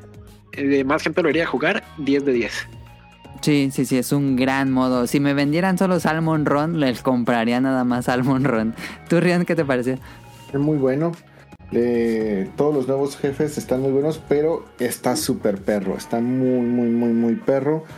Este, antes en Splatoon 2 podías escoger eh, normal o difícil. Aquí ya es como te toque. Ya es este. Eh, Ah. no hemos encontrado mis amigos y yo ninguna, ¿cómo decirlo? Si hay una una forma de, de que el juego defina si lo va a poner fácil o lo va a poner difícil, como un patrón. Porque Ajá. pues hemos intentado varias cosas y aún así generalmente el juego tiende a estar muy muy perro. Eh, la selección de armas es malísima. Esto no lo, lo digo Sí, tal sí, vez sí, como pero pues realmente le da mucho chiste al juego. La selección de armas, tú no puedes elegir qué arma vas a elegir para este modo. Te ponen cuatro armas predefinidas y una vez que entras a cada sesión te van a ir asignando una. Son tres oleadas en cada partida. Y en cada oleada te van cambiando el arma de manera aleatoria. Entonces no hay Ujú. manera que tú puedas decir qué arma. Entonces, si hay armas que tú no sabes manejar o no controlas o no te gustan, pues aquí te Aprender. poco. Pero el problema es de que te ponen armas que o gastan mucha tinta Ajá. o son muy lentas. Y las, hay, las partidas en, es- en esta vez me han tocado partidas muy, muy frenéticas desde el principio. Se, se llena la pantalla se- de enemigos. Hay enemigos que disparan rayos, hay enemigos que empiezan a bombardear. Eh, hay unos enemigos, un tiburón que te sale por Te abajo. sale por abajo, sí. Entonces eh, te, te antiborran. Y luego, por ejemplo, el aventar, lo que ya dijo Millie, el aventar los huevos gasta también tinta. De hecho, gasta Ajá. lo mismo que una bomba. Ajá. Entonces, Eh, todo esto te consume mucha tinta y tu consumo, bueno, tu tanque de tinta pues es normal. Entonces, realmente sí es un juego que necesita mucha planeación, mucha coordinación. Hay veces de que de nada sirve que estén así como coordinados porque está, está muy, muy sobrado. El día de, por ejemplo, antes de grabar, estaba jugando con mis amigos. Fácil, jugamos tres horas. De esas tres horas, yo diría que mis amigos son pros. Yo no, pero mis amigos sí. Este, de todas las tres horas, Unix, si ganamos cinco veces, es mucho. Ah, Está muy, muy, muy, muy, muy perro. Pero pues está bueno, está emocionante, sí está frustrante. ¿Crees que Eh, le caería pero- bien una- un balance en algún parche para que mejoren la dificultad? Pues de por sí el juego salió un poquito desbalanceado. Por ejemplo, lo que estaban diciendo antes de la del sniper.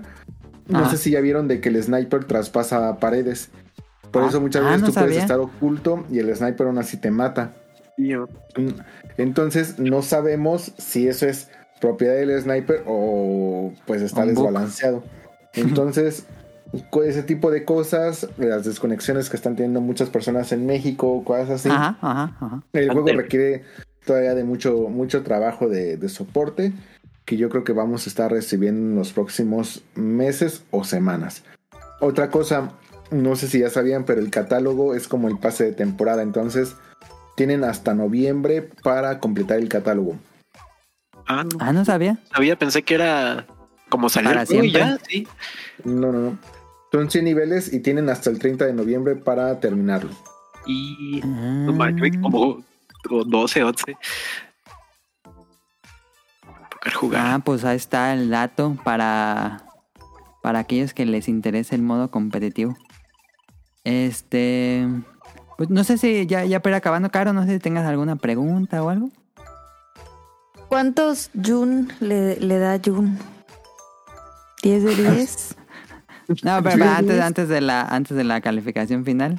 Mm. Em, bueno, ya, ¿Creen ya que para acabar. pueda jugar?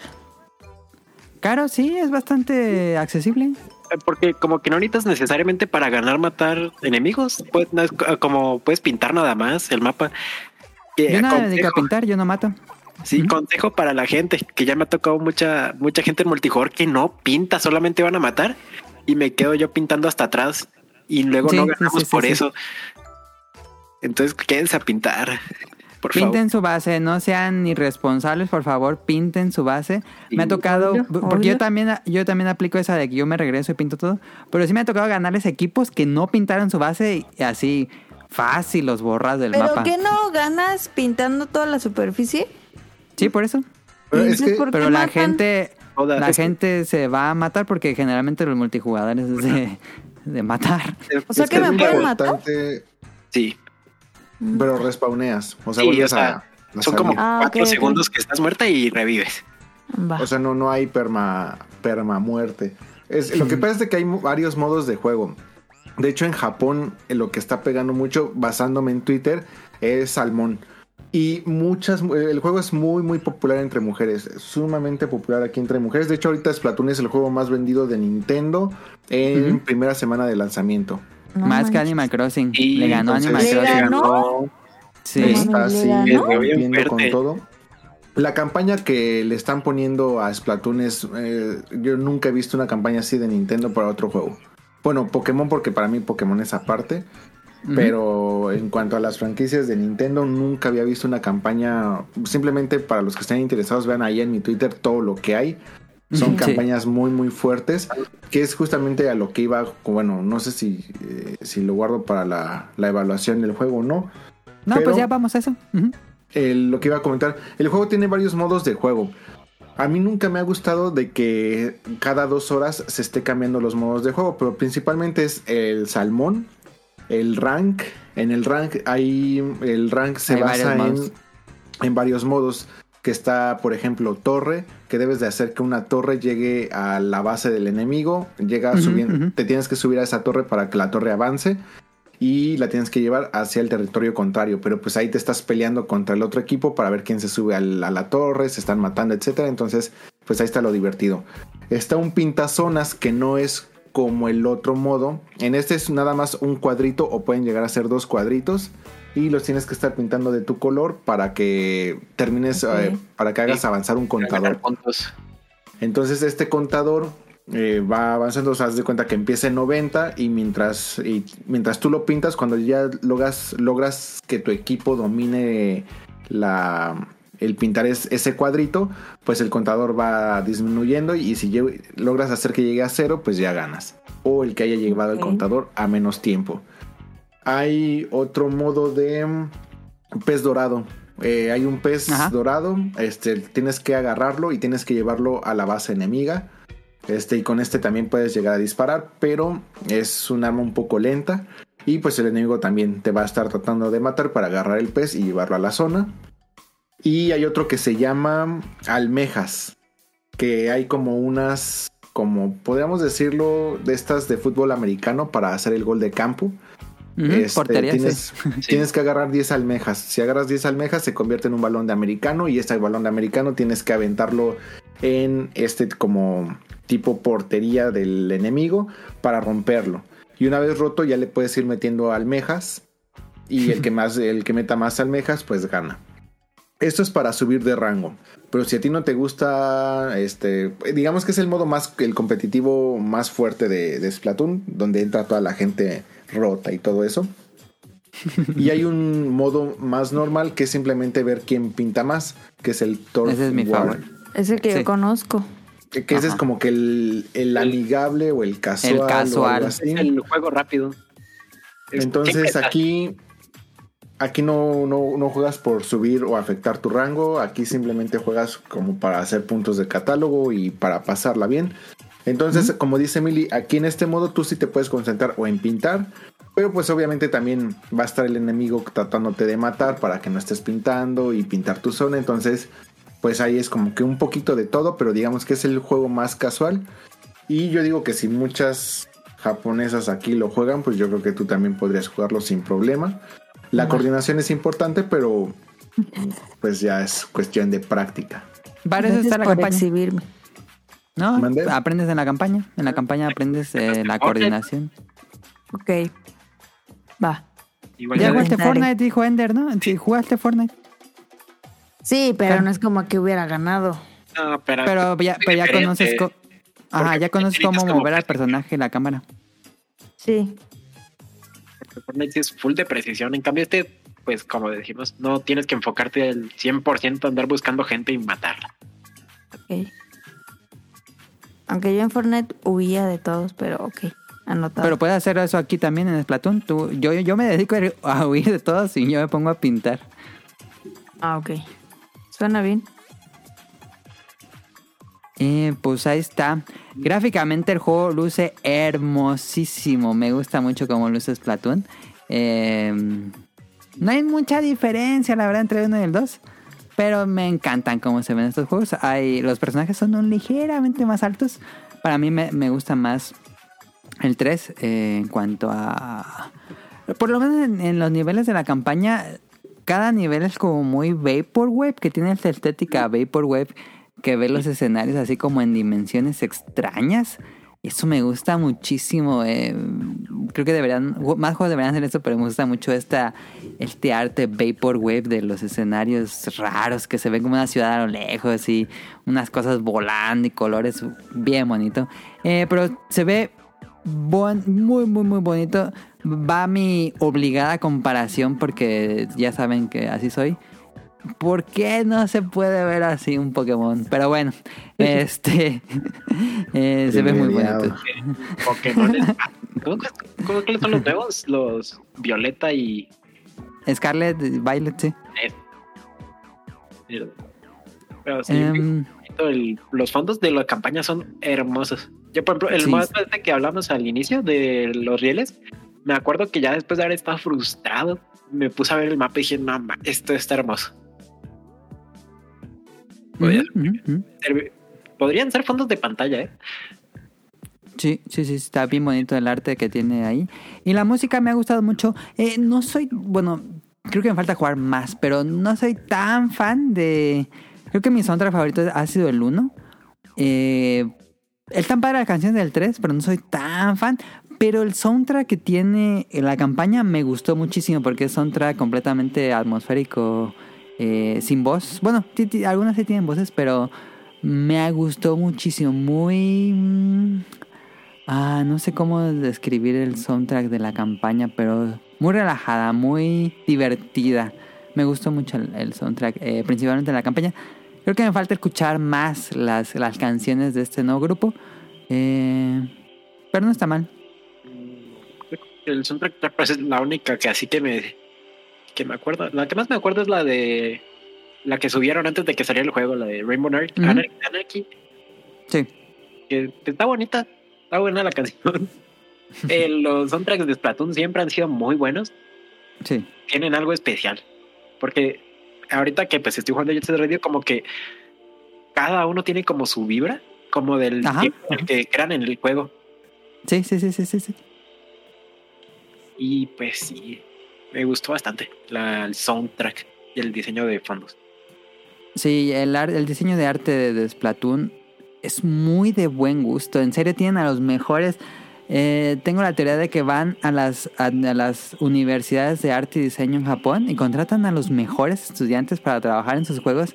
Y Splatoon 3 es de tan buen gusto el diseño gráfico. En serio, es una cosa increíble. El, el- dice, porque tienen que hacer todo un diseño para una ciudad y crear marcas ficticias y crear logos y crear señalamientos, eh, ropa, toda una línea de ropa, todos los personajes, eh, todo, todo está en base a una guía de colores. Es buenísimo, es de muy buen gusto, muy refinado el estilo de arte de Splatoon.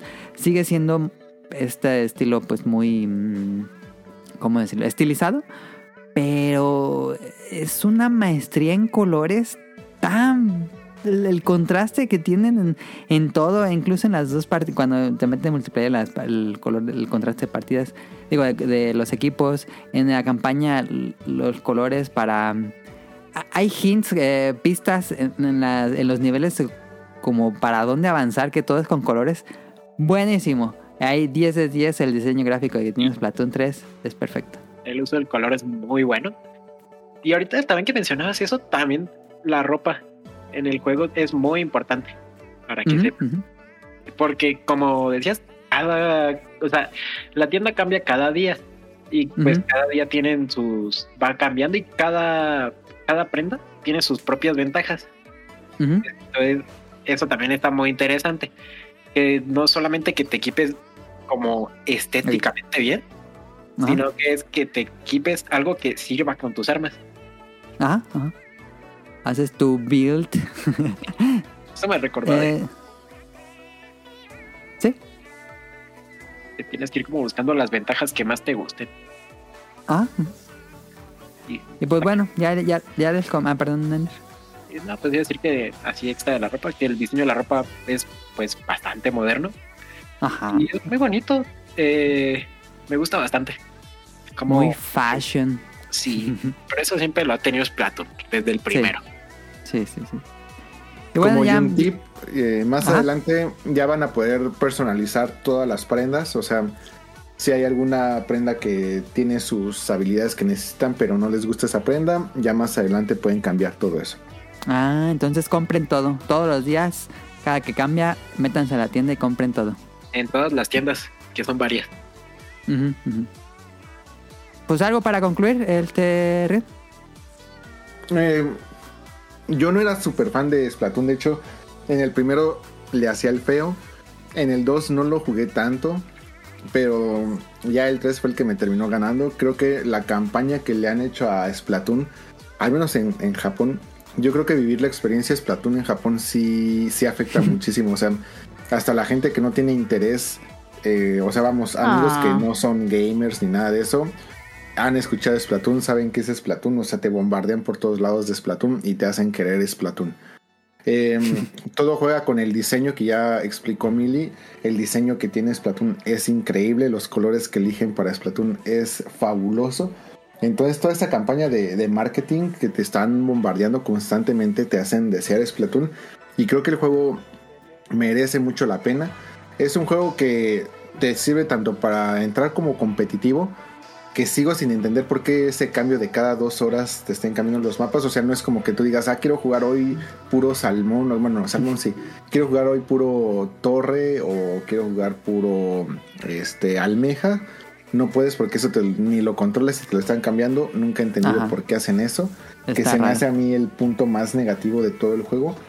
Pero Sí. es un juego que te permite tener tanto competitivo. De hecho, hay torneos. Eh, creo que los torneos oficiales siempre los ha ganado el mismo equipo japonés. Y este también te, para juego casual y juego cooperativo, juego competitivo, te, te ofrece de todo. Entonces, es un juego muy entretenido, como para el chill, como para el, el competitivo. Te ofrece varias eh, varios modos muy, muy divertidos, interesantes y hasta para este nuevo juego que no sé si ya lo mencionaron, pero te Ah, el TSG.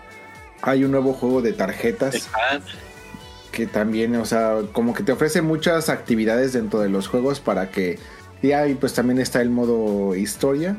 Entonces hay mucho que hacer en el juego. No es un juego que, que los vaya a botar ahí como que a los tres días o algo así. Yo creo que es un juego que fácilmente, así como Mario Kart, que de repente dices, ah, pues tengo ganas de hacer una carrerita y listo. Yo creo que este juego también eh, a largo plazo te puede llegar a ofrecer mucho. Sí. vale completamente el precio a los 60 dólares clásicos de Nintendo. Y sí, tiene mucho contenido. Yo creo que sí debe tardar unas 100 horas en sacarlo todo, comprar todas las cosas, probar todo, subir. Porque ah, las armas también tienen unos rangos y tienen unos stickers. Ajá. No, Sí. no es muy importante, pero pues ahí lo está. Entonces sí, como que en lo que sacas todo, sí vale la pena el precio.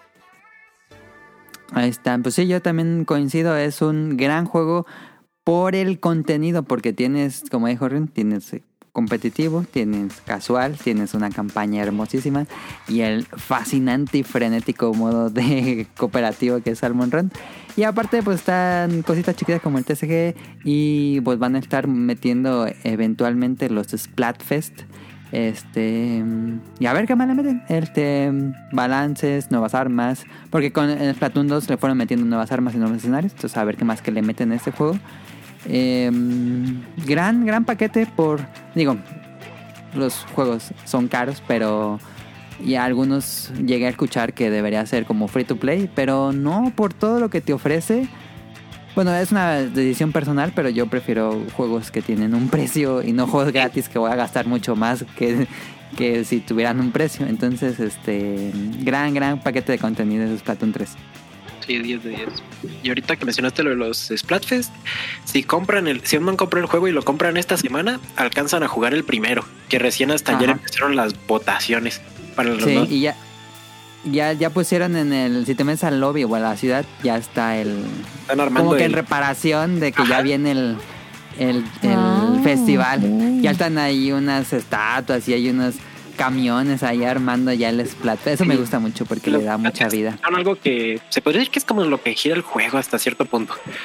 Es Ujú. como el evento más grande y creo que son cada mes. Y Y algo Ajá, que no, no, perdón, algo que no mencionamos es de que, bueno, no sé si lo mencionaron. eh, generalmente los Splatfest son un equipo contra otro, pero en el Y ahora 3 son son tres. tres. equipos, entonces pueden llegar a ver, eh, te pueden llegar a salir aleatoriamente algunas partidas que son los 3 contra 3. Ajá. Que yo creo que eso también va a estar muy, muy interesante. Y los que jugaron el Splatfest, el de antes de que saliera el juego, justamente también salía este modo y se ponía medio frenético. Eso está raro porque es como un cuatro, creo que son cuatro miembros de un equipo el que va ganando en ese momento contra los otros. Dos y dos. y solamente son dos. Dos, cua- Sí. dos, dos, cuatro, la formación. Ajá. Y es como los dos contra dos, eh, aunque son enemigos, como que combaten al mismo tiempo contra los principales. Sí. Está interesante. Sí, sí, sí. Sí, y yo jugué mucho ese y nunca me vengo a partir de tres, entonces Una vez, solamente una. Espero que voy lo a ver si este es Splatoon en 3. este. Sí. A ver cómo está. Pero bueno, ahí está Splatoon 3. Eh, lo recomendamos mucho, realmente no. Hay ligeras, ligeras cosas negativas, pero en general eh, me pareció eh, lo que esperaba y un poquito más, porque la campaña es muy buena. Sí. Este, mm, pues ahí, está, ahí quedó el tema principal de esta semana, que era hablar de Splatoon. Eh, a ver qué nos depara en el futuro del juego. Vámonos al opening de la semana. Escuchen esta canción y ahorita venimos.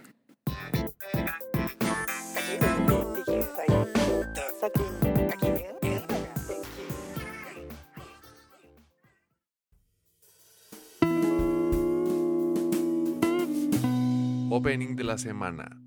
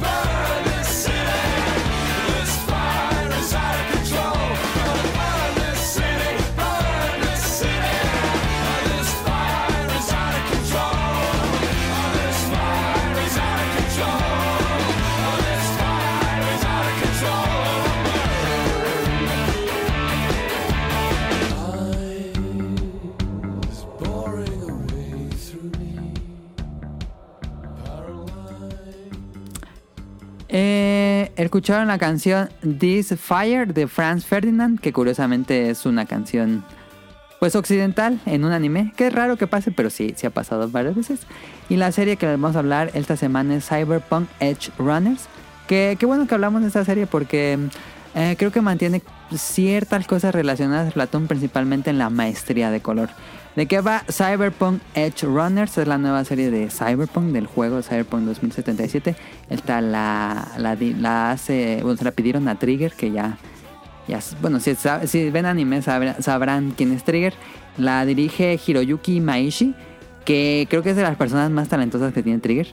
Eh, y el diseño de personajes es de Yoyo Shinori, que también, es que es- esos dos digo, a lo mejor hay mucha gente talentosa en digo, ah, realmente hay mucha gente talentosa en Trigger, pero de los que yo más he escuchado de Trigger son Hiroyuki Maishi y Yoyo Shinari y que él dirija y el otro haga los personajes, no, pues una grandiosísima eh, de- eh, pues dirección y trabajo ahí. A Hiroyuki Maishi lo sus primeros inicios fue con Medabots, si vieron Medabots 1 pues sabrán que era pura calidad. Ah, No todos los episodios, pero en los episodios donde participa Hiroyuki Maishi, no, qué calidad de animación. Y Yoyo Shinori es el diseñador de las de Little Witch Academia. Si llegaron a ver esa serie, también hay en Netflix. Y la música la compone Akira Yamaoka, que es- viene del equipo de Silent Hill. Y pues sí, es como una especie de Dream Team. eh, pues más todo el equipo de Trigger. Y la mejor noticia que les puedo dar es que la historia no la, escribe Trigger. Porque, híjole, Trigger, grandiosa animación, grandiosos colores, grandiosa música. Siempre fallan las historias. Y ahora sí, no es de Trigger. Y les puedo decir que me gustó mucho. Em, ¿de, qué, ¿De qué se trata Cyberpunk Edge Runners? Es de la historia de un estudiante de prepa que es David. Que en la serie tiene un nombre occidental, pero todo es en yo la en japonés. Y es David Doom. Y es un estudiante de prepa que vive en los barrios bajos de Night City. Y él va a la escuela, bueno, es eh, va a una escuela un poco privilegiada, aunque no lo tratan bien porque él es de los barrios bajos y su madre es enfermera y pues trabaja muy duro para que él siga estudiando y llegue a ser una gran persona. Pero bueno, es cyberpunk, ya saben, es una historia cyberpunk, por supuesto. Eh, y pues algo, algo pasa, algo cambia radicalmente en la vida de David. Y de un día a otro comenzará su historia como un cyberpunk. Un cyberpunk sería como un pandillero en esta ciudad. Y no, no quiero spoilearles más. Conoce a una chica eh, que el, bueno, poco a poco comienza a unirse a una pandilla de, de cyberpunks. Em, no quiero spoilear, no quiero spoilear nada. Pero la historia está interesante. Es como, pues ya saben, estas historias de cyberpunk que es como una... Son historias de decadencia, que muestran la decadencia de la humanidad. que llegamos todo a un futuro tan tan avanzado tecnológicamente que la humanidad comienza a, a decaer eh, moralmente y psicológicamente y están estos eh, ¿cómo le dicen? los ciberpsicópatas creo que le dicen cuando porque en Cyberpunk eh, bueno en el mundo de Cyberpunk em, ya, ya puedes cambiar como partes de tu cuerpo por partes mecánicas, ya casi casi eres un droid. Y, y estos, a- al, ponerte nuevas partes, vas perdiendo, como que tu mente no puede soportar esto y comienza una locura. Este, eso es muy como común en, en el trope de los cyberpunk. Y bueno, siempre son como historias muy oscuras, muy depresivas, muy de autodestrucción. Pero también muy emocionantes y completamente lo logra Cyberpunk Edge Runner. Eh, ¿A ti qué te pareció la historia, Ren? No sé si la acabaste de ver. sí, sí, sí, ya la terminé. Yo La historia me encantó, me gustó muchísimo. Eh, tiene un elemento muy importante que no muchos animes llegan a tener, que es que en, son 10 episodios y la historia te la cuentan perfectamente bien en, dentro de esos 10 episodios. No pasa de que te como que llegan a mm, a perderse como que en diferentes puntos y de repente quieren terminar todo rápido en el último capítulo o en los últimos dos Ajá. y se siente como que muy apresurada. Y otra cosa que me gusta mucho es de que puedes ver en este transcurso de los 10 capítulos cómo todo se va descomponiendo. O Sí. sea, es una historia justamente que no, no trata de ser una historia feliz o algo así. No. Y a pesar de que yo siento que la historia es predecible, que se me hace los puntos negativos, tanto el principio como el final se me hacen predecibles, todo ese camino que lleva de un punto al otro, te lo van contando de una manera en la que puedes llegar a ver cómo se va arruinando todo, cómo se va descomponiendo todo.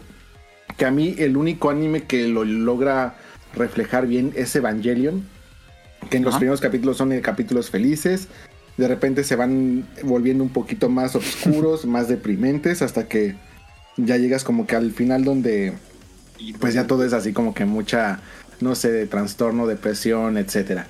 Aquí lo mismo, o sea, los primeros capítulos como que son capítulos emocionantes, emotivos, felices. Sí, Y conforme van avanzando puedes ver cómo, cómo todo se va... Eh, mm, ¿cómo, ¿Cómo podríamos decirlo? Pues va en decadencia. la decadencia de cada uno de los personajes. Los Sí. personajes también, eh, personajes muy, muy interesantes, con historias eh, muy distintas, pero que al final pues todos llevan a la misma decadencia. Entonces puedes ver cómo desde los, eh, los primeros capítulos cómo era este personaje y cómo termina en los últimos capítulos. Entonces, cómo va avanzando todo eso y sin hacerlo tan apresurado. Me, me gusta mucho como que es a lo que va la historia. No hay capítulos como que aburridos, hay capítulos a lo mejor no hay de- ni uno de relleno. No. hay a lo mejor alguno menos emocionante que otro, pero definitivamente no lo hace aburrido, no lo hace sentirse de relleno. Todos cumplen un papel fundamental para llegar a lo que se trata, que es eh, pues la historia de, de este chico. Muy buena. Ahora sí que creo que es el mejor producto que ha hecho Trigger en los últimos... Bueno, es que no vi SSS ¿Sí? Gridman. Sí, está muy buena. Es que yo ah, por- me- hoy me empecé, me la empecé a ver. Voy por el tercero. No alcancé Ah, a ok, ver. ok, no te pregunté, sí, sí, sí. Sí, yo la empecé a ver hoy porque dije como chin, ¿no? Y luego, además el opening que de una, una banda muy buena. Eh, me gusta bastante, pero yo soy fan de Trigger y me, la de momento la animación me, me está muy buena. Sí, creo que podría llegar a ser de las mejores, en especial porque también el uso del color me está gustando mucho. Aunque, pues no sé si toque como estar muy adentrado en el mundo del juego, que no creo. Ah, Pero- eh, eso es importante. Este, para aquellos que no juegan el juego, que yo no lo he jugado, este, lo pueden ver sin haber jugado el juego. Y hay ligeras cosas, porque mm, he visto mucho del juego, pero no lo he jugado. Este, hay cosas que, que se que tocan el juego y la serie, pero nada, la pueden ver completamente sin haber jugado el juego y se entiende perfectamente. Yo nunca he jugado el juego y disfruté muchísimo la serie.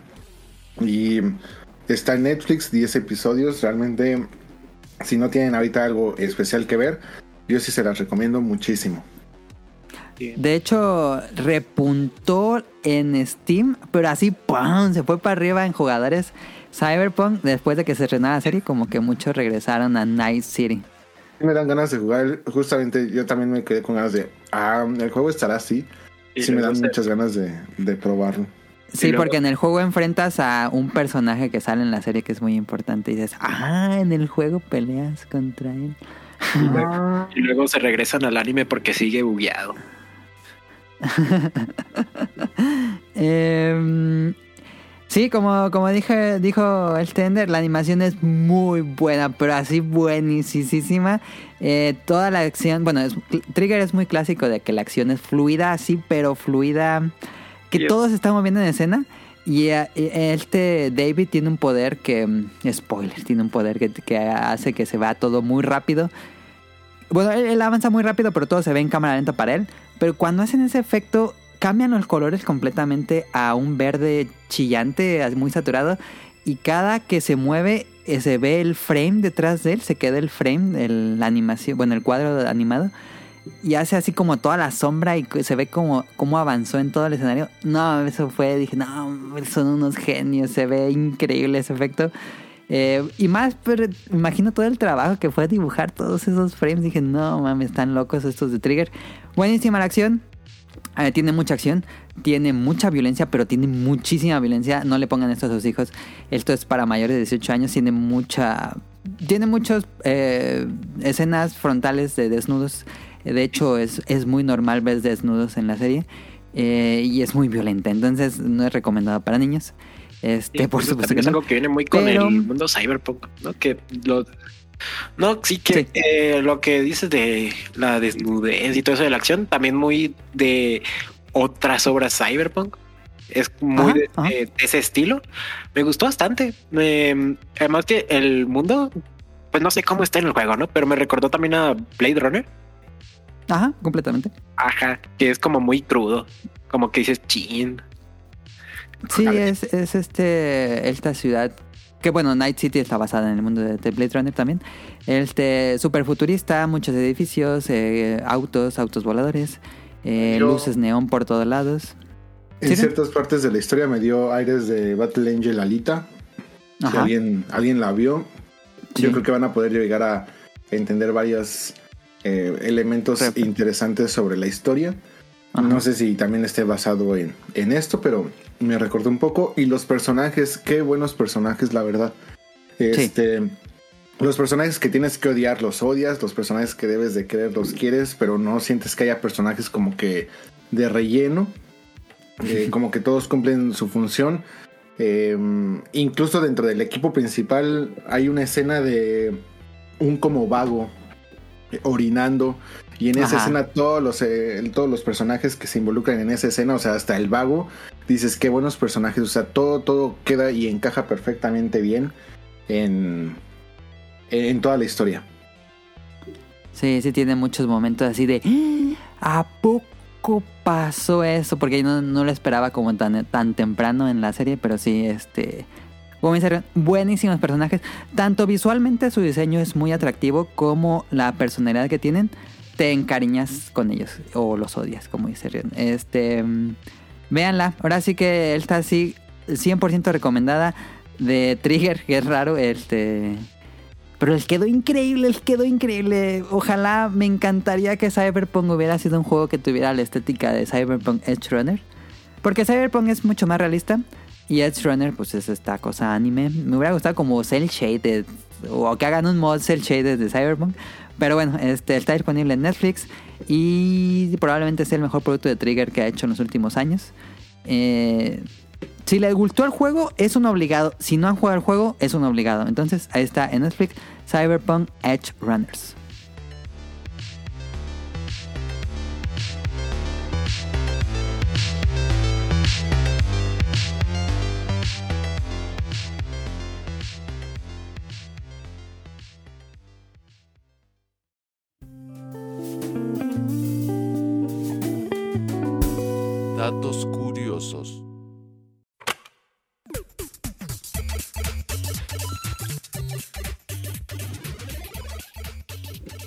Datos curiosos. Tengo unos datos bien chidos. Em, porque donde trabajo está enfrente de un zoológico. y mi oficina da enfrente de los hipopótamos. Entonces les traigo datos curiosos de los hipopótamos.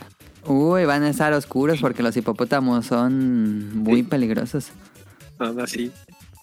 Sí, pero pero son curiosidades no, no tan oscuras. Ok. Ah, ahí les va. Espérame. Es que yo decía, ¿qué pedo con los hipopótamos? Porque pues me asomo y están como todos hundidos.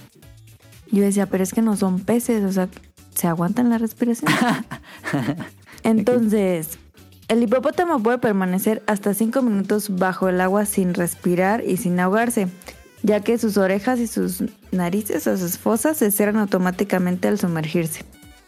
Su gran peso eh, le permite caminar de forma fácil en el fondo de los ríos y mejor en tierra firme. Lo- las hipopotamitas eh, dan a luz bajo el agua y son ocho meses de gestación. El nombre hipopótamo significa caballo de río. Ah, espérame. Los colmillos de los hipopótamos son más valorados que los elefantes, que los de los elefantes. Porque los colmillos de los hipopótamos no se ponen amarillos con el tiempo y les vuelven a salir si, se, si pierden uno. Y Ah, no si sabía. ves bostezar a un hipopótamo, corre, porque es amenaza. Ah, sí, son muy peligrosos. Ellos no sudan, exudan un aceite color rojo, que este aceite es como su protector solar. Ah.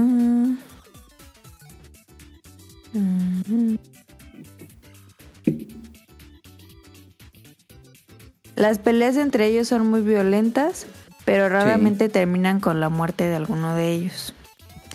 Es el animal que más muertes causa en África, o sea, de humanos. Ujú, ujú. Más que cocodrilos. Ajá. Tienen una sola cría por parto. Eh, son extremadamente territoriales. Y... mm, No tienen pelo. Su Y peso pueden comer carne.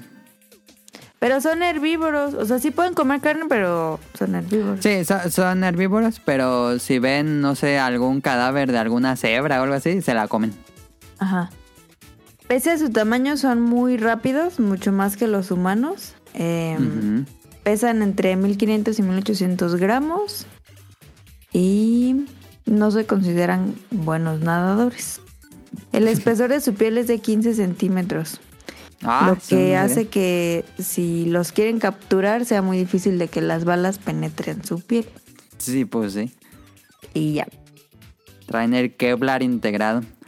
Pues hay que dar datos curiosos de Caro.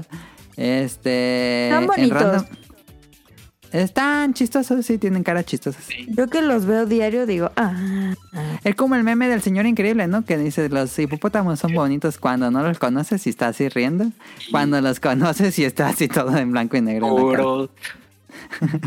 No, pues yo veo que ahí en el zoológico le cambian el estanque, el agua del estanque como dos veces a la semana, porque pues cagan mucho. Y luego se cagan entre ellos. O sea, como que se acuestan en el estanque y uno se para y le caga al otro. Y ahorita Qué tienen dos, tres bebitos y son los papás. Ah. Y ya. En random, ¿qué- ¿iba a decir Caro algo o le preguntamos a Rion del tifón? El tifón.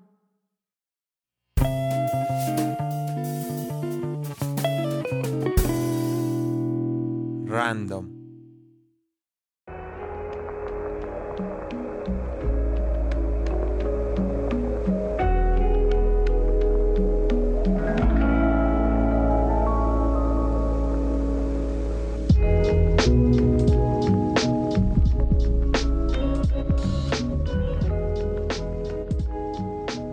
No, lo de Caro. Pues es que.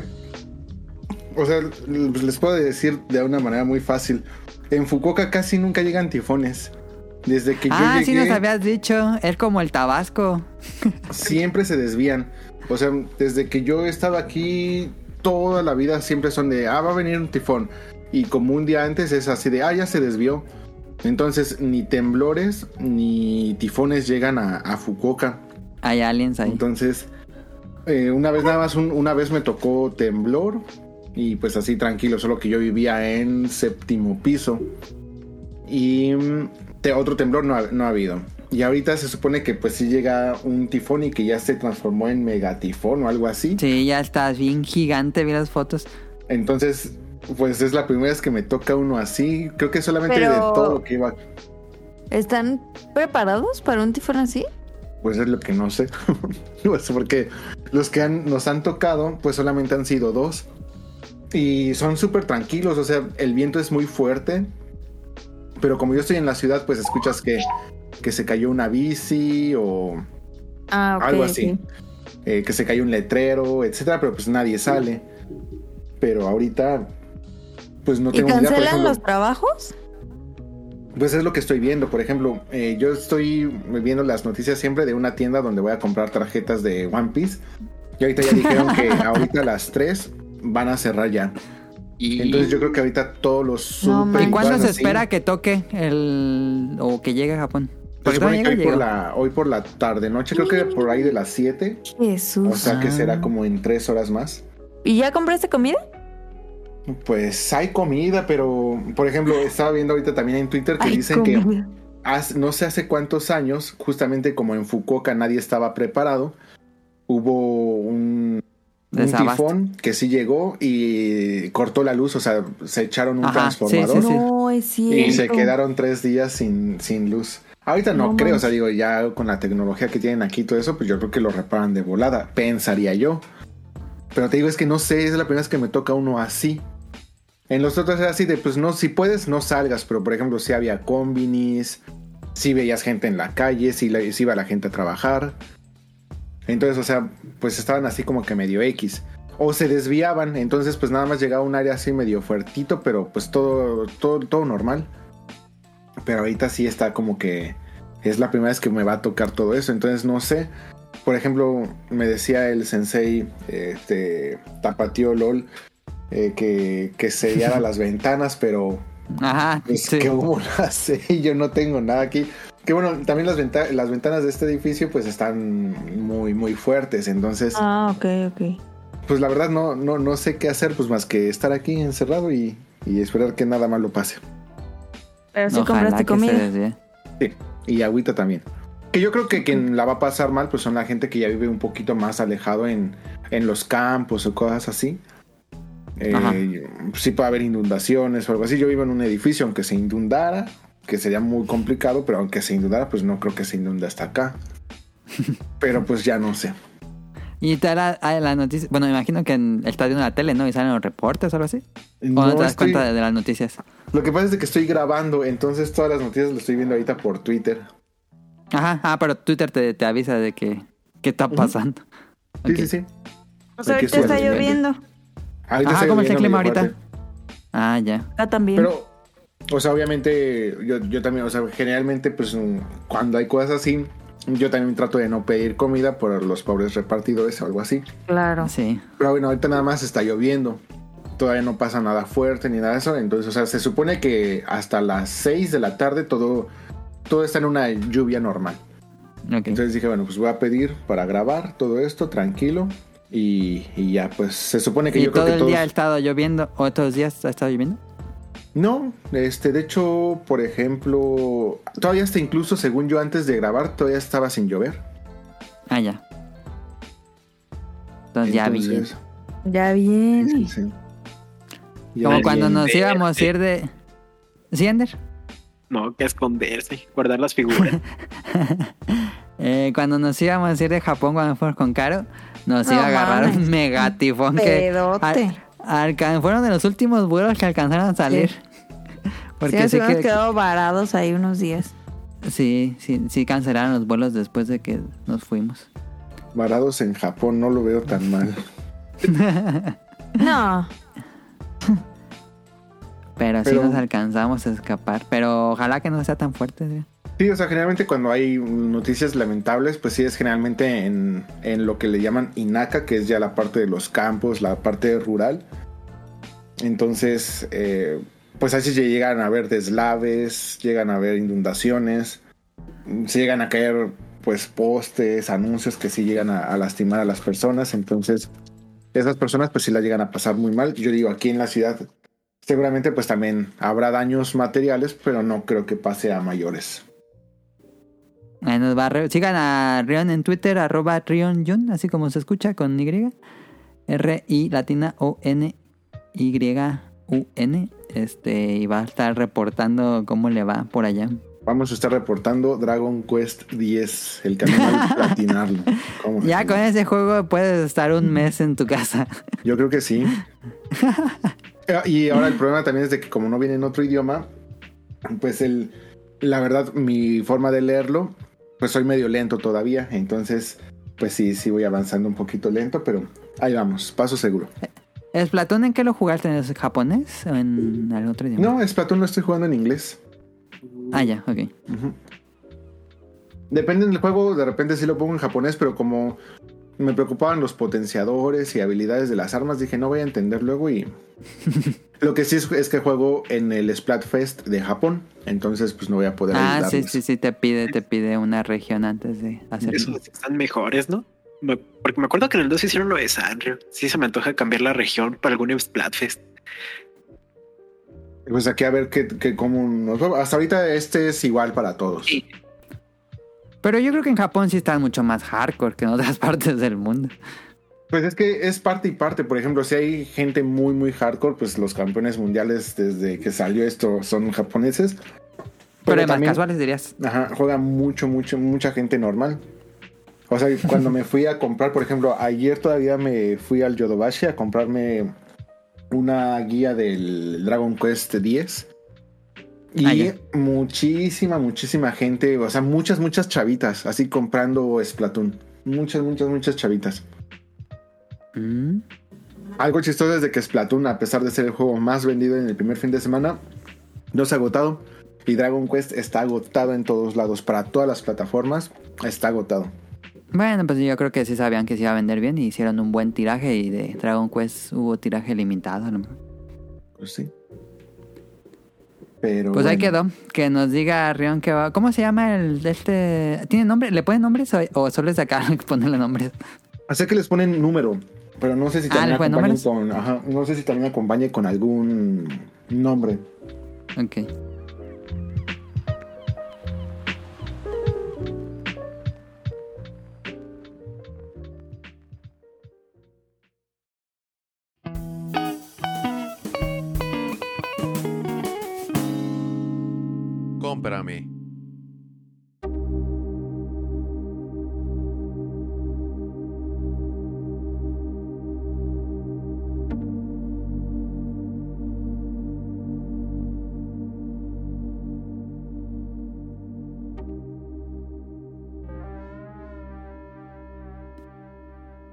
Este Ender nos va a hablar de eh, historias cortas 22-26. Así se llama este manga. Es un. Podríamos decir un one shot.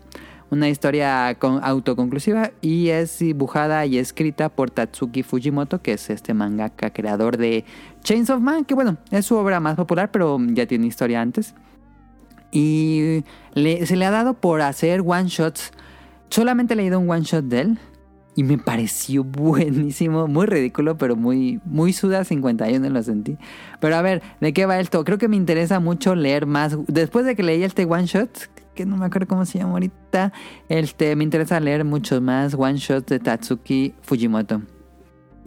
Sí, pues primero que nada, esto es de. Creo que Panini no lo, no lo ha sacado, no ha dicho nada. No, no, no he dicho Porque, nada. bueno, aquí un poquito de contexto es que aquí en Colombia sí hay Panini, pero están atrasadísimos con las cosas que sacan. Por ejemplo, Ah. Tokyo Revengers van por el segundo volumen y en México ya van por el 7. Sí, sí, sí, sí. Entonces están otro muy de- atrasados.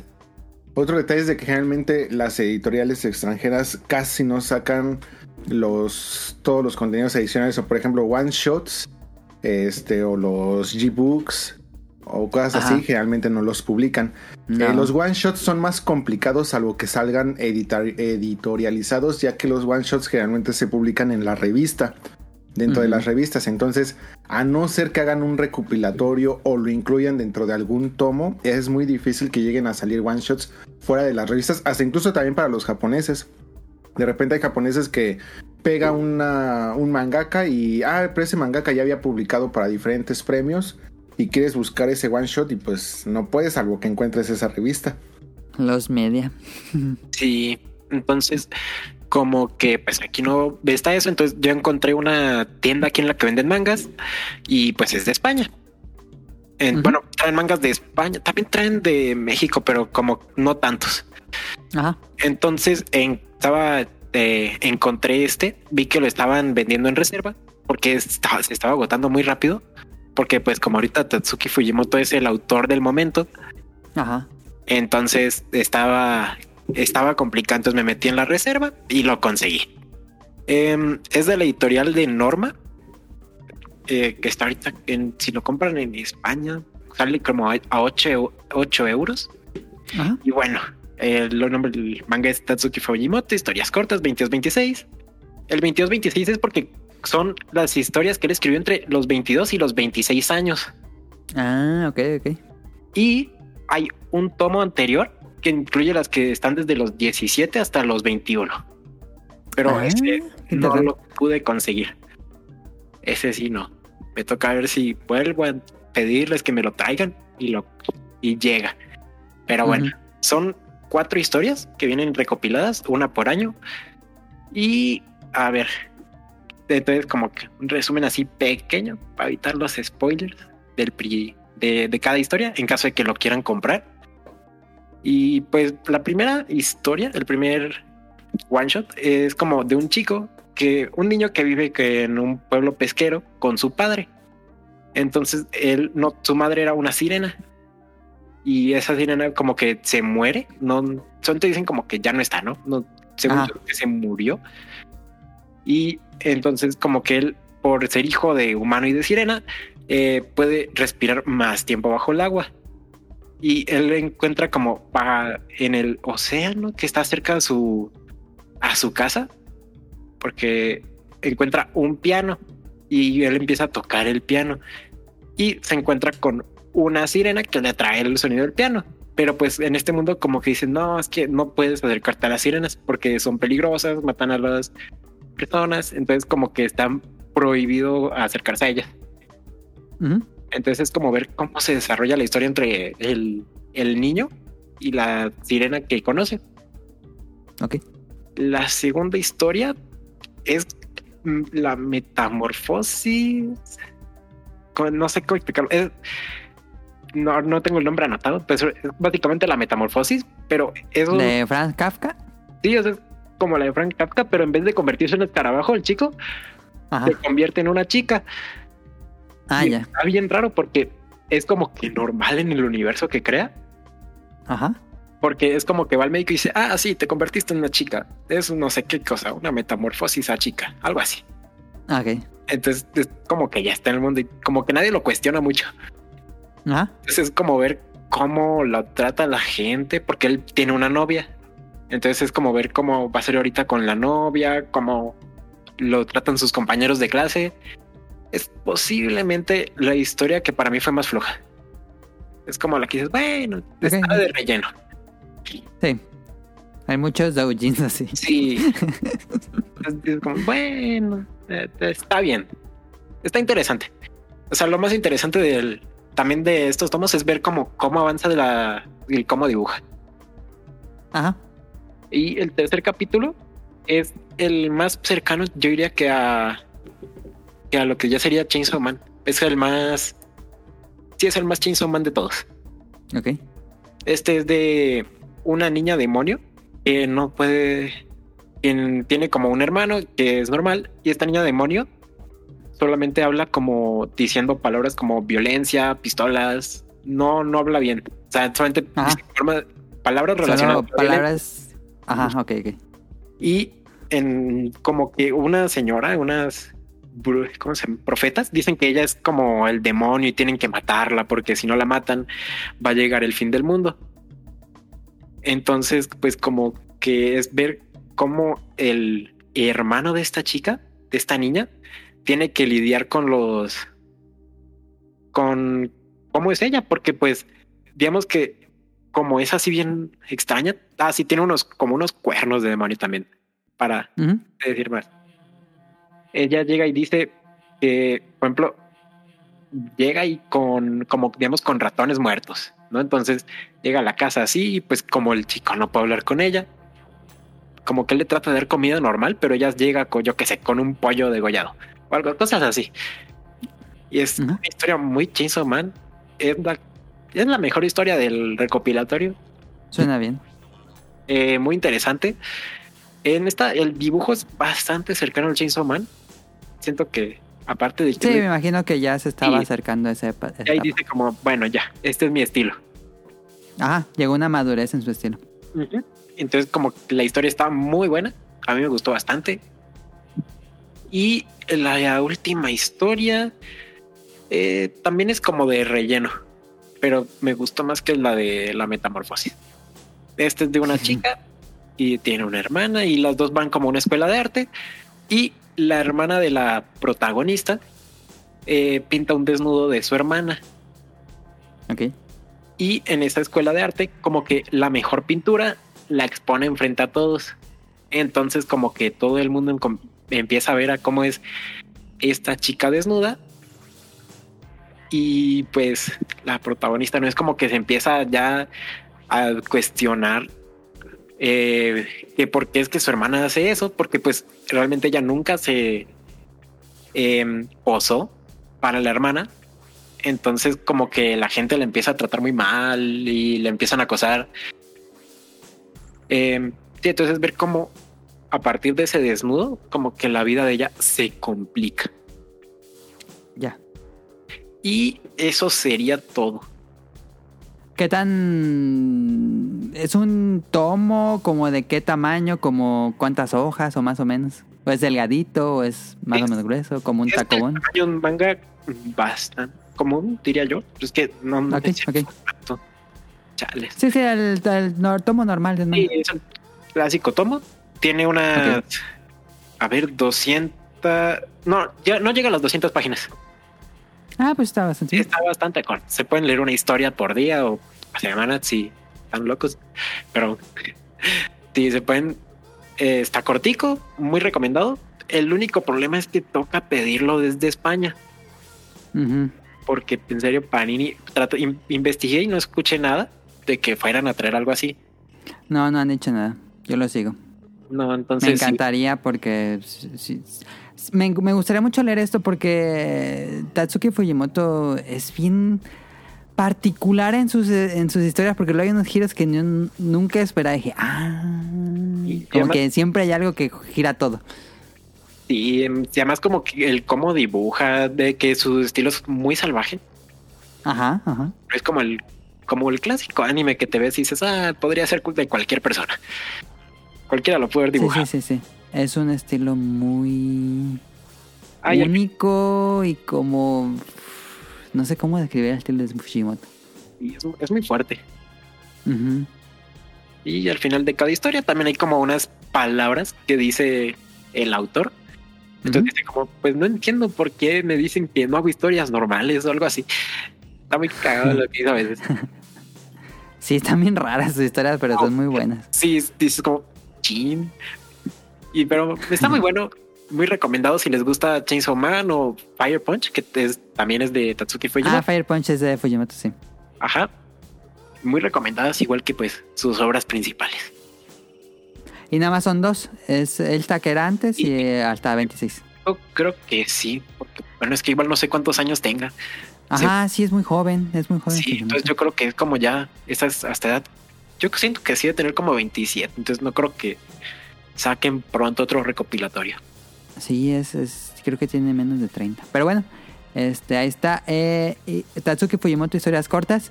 Eh, voy a fijarme en Amazon España o en Amazon México a ver si hay alguna posibilidad de conseguir esto, pero sí me interesa mucho. Sí, porque sí es muy buena. Y si puedes conseguir los dos tomas, increíble. De una vez. Ahí sí ves como toda la evolución de cómo sí, cambió. toda la vez. Sí, sí, sí, sí. Eh, hace poquito los están poniendo en, bueno, publicaron dos en Manga Plus, en la aplicación. Este. mm, bueno, a lo mejor ahí van a publicar los, los one shots a partir de ahora. Pero bueno, sí- sigue haciendo one shots Fujimoto, que creo que es una es un ejercicio muy bueno para el autor. Eh, ¿Tú has leído alguno, Run? De, de él, Ajá. no. No, no, no.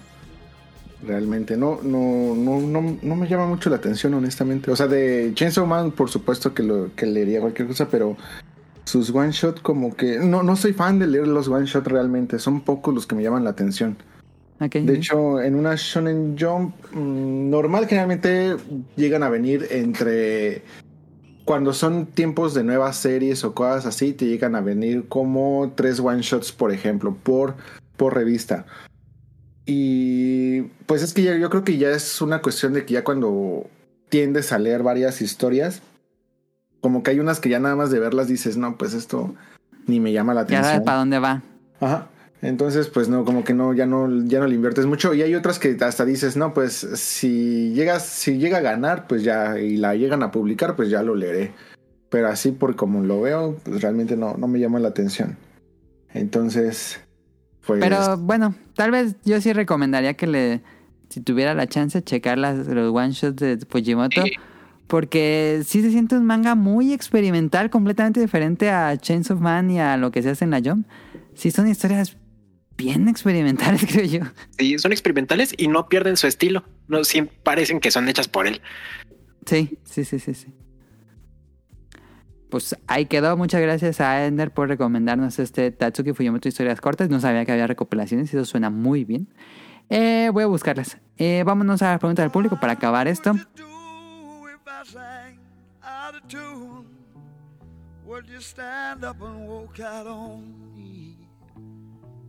Lend me your ears and I'll sing you a song. Esta semana, bueno, la semana pasada me escribió JC en Instagram, pero como grabamos el especial de remedios de videojuegos mexicanos, que estuvo muy largo y me envió el mensaje mientras estábamos grabando, se me pasó por completo leerlo, pero él te el mensaje. JC de Instagram, saludos a los integrantes del podcast y a los invitados. Si es que hay, esta semana checando la programación de Azteca 7 vi que estaba One Piece y como no había nada más que ver, me chuté capítulo y medio, pero para mi sorpresa se me hizo súper extraño. Para comenzar no me gustan los piratas ni los payasos. La animación súper deforme que tienen algunas imágenes, cuerpos larguísimos y cabezas chiquitas, las expresiones faciales nulas, no parpadean, no muestran preocupación, enojo tristeza. Luffy se me hace un protagonista plano y recuerdo que hace tiempo vi capítulos donde sale el Capitán Boogie y en ese entonces ese payaso fue lo que me alejó del anime. Pero después de todo eso, no pude dejar de verlo. Me atrapó la ambientación, los colores y ese tren que pasa sobre el agua me impresionó y creo que me puedo hacer fan. Entonces ven el arco de... Ay, se me fue el nombre. Water Seven. Ah, Warcraft, sí. Y... Y eh, bueno, pues ahí está el mensaje de JC. el- Qué, qué raro que con todos los defectos eh, le gustó. Qué bien. Este... Es que Water Seven En el es podcast... es de buenísimo. las Estoy mejores. ahí, Sí. me lo estoy viendo. ¿Tú también lo estás viendo? Lo empecé el año pasado, pero sí me he tomado pausas porque pues digo, está muy largo. Que Ajá. entonces como que me tomo ¿Pero estás leyendo el manga o viendo el anime? No, estoy viendo el anime. El manga se me antoja, pero lo quiero físico. Y como aquí te digo que Panini o no los publica o se demora 10 años en sacar cada tomo, dije, nah, mejor me veo el anime. Ok. Entonces sí, me la empecé. Está muy bueno. Voy por Water 7. Y pues cada cierto tiempo como dejo de verlo para ver alguna otra cosa. Porque si Ah, no, sé que no voy a ver nada. Y me, de hecho es una serie que es curiosa porque me costó mucho empezar a verla. Traté de empezar a verla cuatro veces diferentes. em, hasta donde más o menos ya reclutaron a Sanji y todo eso. Llegaba y decía, no, no está tan buena. Y ya, el, di como que la oportunidad ahora sí dije, no puede ser. Y ahora más bien, ahora más bien no la veo porque si no, no hago nada más. Es bastante adictiva. Sí, Pues sí, en el podcast beta siempre recomendamos One Piece. Eh, pregunta, nos dice, ¿qué esperan para Tokyo Game Show por parte de Konami y de Nintendo? Pues nos la mandó la, semana pasada y ya pasó el, Tokyo Game Show. Eh, pues de Konami esperábamos una colección de Silent Hill, un nuevo Silent Hill, un remake de Silent Hill o un algo así, pero de Metal Gear Solid. No hubo nada. Eh, Sábado Sad para mano. No hubo nada. Y de Nintendo, pues nunca va a Tokyo Game Show, según yo. El Nintendo Direct, ¿no?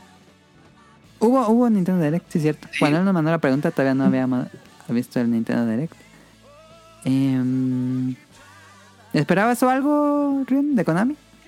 De Konami, pues es que realmente como Manu, soy Team Manu, siempre hemos estado esperando algo de Silent Hill. Este, pues los rumores más fuertes dicen que realmente ya ni siquiera la trae Konami, que hay un rumor por ahí que dice que PlayStation fue quien ya como que le compró los derechos para el próximo juego. Sí. Pero, pues no sé, sigo esperanzado alguna vez, algún, no sé, alguna colección, algún remake. Que de hecho no sería tan fan del remake del primero, no, no soy tan fan de Silent Hill 1. Soy súper fan del 2 y del 4. Pero pues Ah, algo, ¿de no Room? sé, algo interesante, pero pues Suicoden. O sea, conozco a dos personas que les gusta Suicoden y una es la mamá de Suicoden, entonces pues no, no, no sé ni para qué, pero bueno.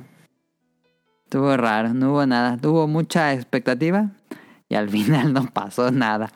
Eh, preguntas de Jesús. Muchas gracias a JC. Perdón por no leer tu mensaje la semana pasada. Saludos a Jesús que dice: "A- Yo apenas lo compré, pero no he comenzado a jugar, re- refiriendo a Splatoon. Dice: ¿Cuáles serían los tips para un novato en este juego? ¿Algún tip rápido? Eh, Eh, pinta tu zona. Pinta tu zona. Ren.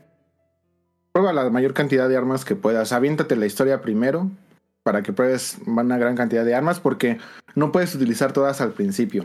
Las tienes que ir comprando. Entonces, métete a la historia, y prueba diferentes armas, ve lo que hacen y a partir de ahí elige tu favorita y quédate con esa. Y ya cuando te sientas en confianza, pues ya vas probando otras armas. No, no te trates de comer el juego luego, luego. Ve ahí poco a poco y, y juega con amigos. Jugar con amigos es una experiencia diferente. Ujú, ujú. Dice, ¿consideran que no es necesario jugar los anteriores para comprender el lore o lo que pasa en el juego? Mm, No, pues es que pues sí puedes encontrar recopilatorios muy buenos en YouTube. Así, así sé yo. Y pues el- mucha parte del lore te lo encuentras también en la historia que entre más avanzas vas completando como unas notas que están Ajá, ajá, ajá. Ahí está el lore. Ajá, y ahí en todos vas- los Platón sale eso. Sí, entonces como que ahí también es un lore muy parecido. Si quieres, ve videos y vas a comprender un poco, pero sí te van a faltar partes esenciales del lore general de Splatoon. Si solo juegan Splatoon 3, ¿tú qué dirías, Ren? Pues yo sí te, yo sí diría, primero aviéntate el tercero y ya a partir de ahí pues ya dices si me aviento los videos o algo así. Porque, por ejemplo, el 2 todavía lo puedes jugar en el Switch. Sí, O el sea, uno sí es el que- problema. Que tú dijeras, ah, pues eh, a fuerzas me la quiero, me quiero aventar la historia así. Pues todavía te puedes comprar el 2, te puedes comprar la autoexpansión. Este, y te puedes aventar así la historia sin problemas. Pero yo honestamente lo veo un poquito innecesario. Yo sí diría, Ujú. pues lete ahí, como ya te dijeron, eh, las. ¿Cómo se llama? Pues esas Notas. hojitas, las notas, Sí. los reportes. Y si no, pues YouTube. Yo sí vi este para la historia del 1 un video muy completo en YouTube y lo contaban muy ameno. Si lo encuentro, también lo comparto, pero pues hay muchos. O sea, hay mucho para dónde aventar. Y está padre, está padre el lore de Splatoon. Muy interesante. Es bastante oscuro. Para También es muy oscuro. colorido es muy oscuro. Sí. Eh, dice, ¿creen que Splatoon sea el juego de servicio que necesita Nintendo? ¿Cómo, cómo? ¿Creen que Splatoon sea el juego de servicio que necesita Nintendo? Ah, perdonen mi ignorancia, pero ¿cómo es, ¿qué es eso de juego de servicio? Es como- Pues es un juego que, que va evolucionando, como Fortnite, que tiene sus temporadas y que lo van actualizando y que no es el mismo juego que era cuando salió. Puede ser, porque pues ya, digamos, Smash Bros. ya dijeron que ya no iban a sacar más contenido. Entonces sí, a lo mejor es como ahorita el juego que se van a enfocar al menos por dos años que dijeron que iban a hacer Splatfest. Ah, dijeron que dos años va a durar el juego. Entonces, pues sí, no, no hay otro, creo yo. Pero pues es que también Nintendo no es como que muy bueno para darle seguimiento a sus juegos. Ahí tenemos Muerto Animal Crossing. Honestamente no soy fan de lo que hicieron con Mario Kart. O sea, No, eso de, ah, pues les metemos como cuántos años después. ¿Seis años después? ¿O seis. cinco? Como cinco, ¿no? Seis. Cinco años ¿Cu- después. Ah, cuándo pues sí les salieron? van unas pistas y, no, y ni siquiera nos las soltaron así todas. Fue, primero les van cuatro, luego otras cuatro, luego otras cuatro y algún día pues otras cuatro. Y no tienen la calidad que tenía el juego original. La verdad no. Entonces Dice- yo... Ah, sí, Ah, perdón. No, perdón, perdón, perdón. Nada más iba a decir, Iván, mis preguntas random para el staff invitados. ¿Qué tal se la pasaron en estas fiestas patrias? Para mm, Ender, que bueno es de Colombia, pues acá tuvimos nuestro aniversario de la independencia el pasado 15 de septiembre. Eh, eh, ¿En Colombia cuándo es la independencia, Ender? Yo no sé. La independencia de ¿O Colombia. celebran algo así? Sí, pero es como nada más es como que ponen la bandera, las personas, sí, sí es como festivo, pero no es como que, bueno, al menos como en la, la ciudad principal, que es la que yo vivo, Bogotá, Ajá.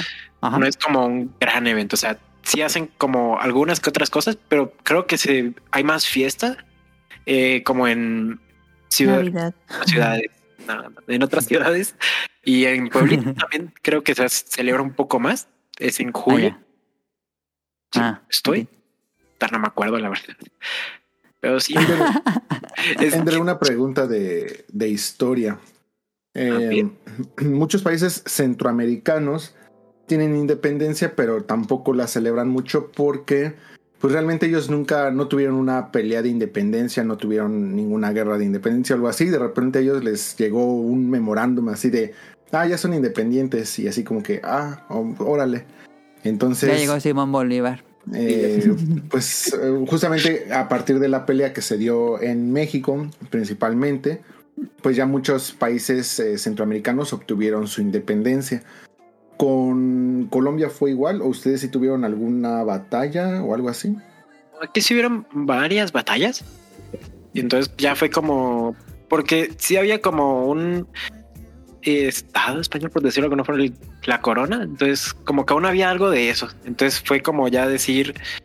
Ya ahora sí, esta es la independencia de tal cosa, pero es que también, pues, con lo antes pasaba que era Colombia, Panamá, Ajá. Venezuela y creo que Ecuador eran todos esos países. Entonces también como que cuando se separaron y ya dijeron no, Entre Este es en este momento.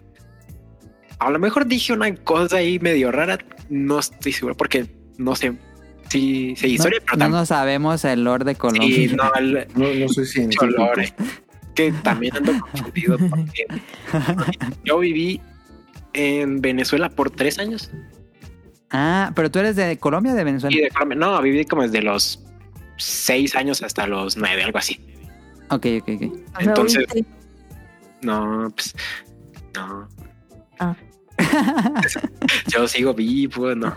Hay gente que sí. eh, Fíjate que es que eh, aquí en Colombia, si vienes, sí te encuentras mucho venezolano. Mucha gente. Ah, ya. Ok. Entonces, como que hay el, el lore de, de los desde dos puntos de vista. Eh, bueno, acá en México fue. eh, En México se celebra como. Es muy importante para el país la independencia. Bueno, es una celebración que se da en todo el país. Y. Generalmente son fiestas en la noche, se hace comida típica, eh, se da el grito en cada uno de los ayuntamientos, en cada una de las plazas de cada pueblo, ciudad. Y em, hay fuegos pirotécnicos, todo eso. Este. Pero pues nosotros realmente no, no es como que celebremos mucho. Sí nos juntamos, generalmente nos juntamos y comemos algo típico, pero ahora fue juntarnos y hicimos tacos. Eh, tipo parrillada. Y qué rico. Este, así nos la pasamos nosotros, este, por acá. Dice, pregunta específica para el staff moreliano. Cuando Uh. ven comida deliciosa en anime o manga, ¿no se les antoja aunque sean vegetarianos? Claro, claro, ¿Qué dirías, compadre. ¿Cómo no? A mí se me antoja todo. Sí, la verdad, sí. De hecho, estoy viendo una serie en Netflix que es de Japón que se llama mm, Short. Short. Short Stories, Dinner Stories, algo así. Que es como, están chistositas porque es como que un señor cocina en la noche. O sea, su horario es de 12 de la Ah, noche sí, creo que a 7 de la mañana. Y, y cada capítulo es como de una- un comensal que va y come algo y como que pasa algo. Y, y siempre, o sea, al principio del capítulo están cosas. Y cada capítulo se llama como Como un platillo. platillo. Salchicha rellena o sopa de Ah, vegetales ah. o así. Y la prepara y se las da a los comensales y se la comen. Y pues a mí se me antoja mucho. Y en general, creo que Pues- amo y disfruto mucho cualquier película, serie o cualquier cosa que tenga comida. Sí, a mí me pasa que se me antoja, pero está raro porque en mi mente pienso, ah, pero sería como con el jamón vegetariano, con la ¿En carne vegetariana. Sí, o, o con gluten, o con soya. Así me lo imagino, digo, ah, está rico eso. Como que ya lo asocio a eso, pero sé que no es eso, pues. Ya. O sea, dice, ¿qué piensan de la gente que arroja cohetes? ¿Alguna opinión? Me maman. Pobres perritos y gaticos y todo. Eh, ¿En Colombia es común que avienten cohetes o la Sí. pirotecnia es común? Sí, mm, bueno. En Obviamente en Navidad es una cosa en todos lados. Ok. Está pero mal, no puedo- pero están bonitos, ¿no? Sí. Sí, yo me vería muy ah, hipócrita criticarlos porque pues de niño pues que tronábamos cohetes y echábamos esos. Pero pues uno crece y como que pues ya. ya no lo haces, creo A mí yo. los que, lo que me, los que me cagan son los que nada más hacen pinche ruido, pero no tienen como fueguito. Que no es como. Las palomas, ajá, nada más el Esos, esos no me caen bien. Pero Sí. cuando vas a un espectáculo, pues se ven padres. A ver si me gustan. Sí, sí, sí, sí, sí. En Japón sé que hay pirotecnia, pero no es tan fuerte, según yo. De hecho, hasta cierto punto hay zonas medio prohibidas y tiempos un poco prohibidos, pero en, en verano es cuando te venden en los combinis, en los super y en ah, todos no lados te venden manches. pirotecnia. ¿En serio? Y sí, sí. Pues es que es lo que generalmente haces para los, Para los días el- de playa y todo eso. Ajá, ajá. Siempre lo ponen en la, en la playa, en los animes, con fuegos artificiales. Pero son casi todos así de luces. eh, son eh, muy raros los que hacen ruidos y cosas así. Los peligrosos. Mm. Dice, ¿qué les emocionó más del Tokyo Game Show, Rion? Chispas. Este, pues tal vez. Eh, ay, ay, ay, ay, ay, ay, eh, pues tal vez Nintendo, que bueno, yo por, tomando como Nintendo el Nintendo de Direct. Y pues Sony. No, no, no. Este. Like a Dragon. Yakula, ah, Like a Dragon. Mm. Yo diría Ishin, Like a Dragon Ishin, que ya no se va a llamar la serie Yakuza. A partir de ahora todo es Like a Dragon. Pero el, este remake del juego de, de samuráis me emociona muchísimo. Uh. ¿Te emociona más ese o el Yaku- lo que sería el siguiente de Like a Dragon? Pues los dos, porque el siguiente Laika Dragon, pues va, va para largo. Entonces es 2024, ¿no? Cuatro. Sí. Y Sí, este de. Ishin, pues nunca lo jugué, a pesar de que, por ejemplo, aquí nunca lo he, lo he buscado para conseguirlo. Se consiguen fáciles todavía esos, Sí. pero nunca lo jugué. Y este ya incorpora a varios personajes del 7 para este título. O sea, este título no tiene nada que ver con el lore, simplemente es contar un poco de historia del Bakumatsu con personajes de Yakuza. Y cada uno toma un rol así como de un personaje. Y ahora también, eh, cuando salió en su momento, pues ya no salía Yakuza 7. Ahora ya salió, entonces ya agarran personajes de Yakuza 7 para meterlos a, a este remake. Ah, va a estar muy cagado. Se, se ve bastante bien, eh, lo que han mostrado y los gameplays se ve bastante bien. Y también anunciaron otro título que es este Laika Dragon Gaiden. Eh, Gaiden, El- ajá. el de hombre sin Manju. nombre. Ajá, sí. el, el hombre que borró su nombre. El- ajá. Este, que es la, la historia que va a conectar Yakuza, bueno, Laika Dragon 6 con Laika Dragon 8. Ujú. Este, o sea, ¿qué pasó con, Con con Kiryu. este Kiryu eh, después de que terminamos el 6? ¿Qué es lo que, qué es lo que lo lleva a aparecer en el 7? ¿Y por qué Con está peinado de Kaiba. y porque está ahorita en el 8. Ah. Entonces, este, ese también. eh, di- dije, y dijeron que ese va a ser nada más como que más. Ese va a ser más visual, más como que yo creo que novela visual. Dicen Sí, que va dijeron a tener. que va a durar la mitad de lo que dura un Yakuza. Entonces, eh, yo creo que la historia.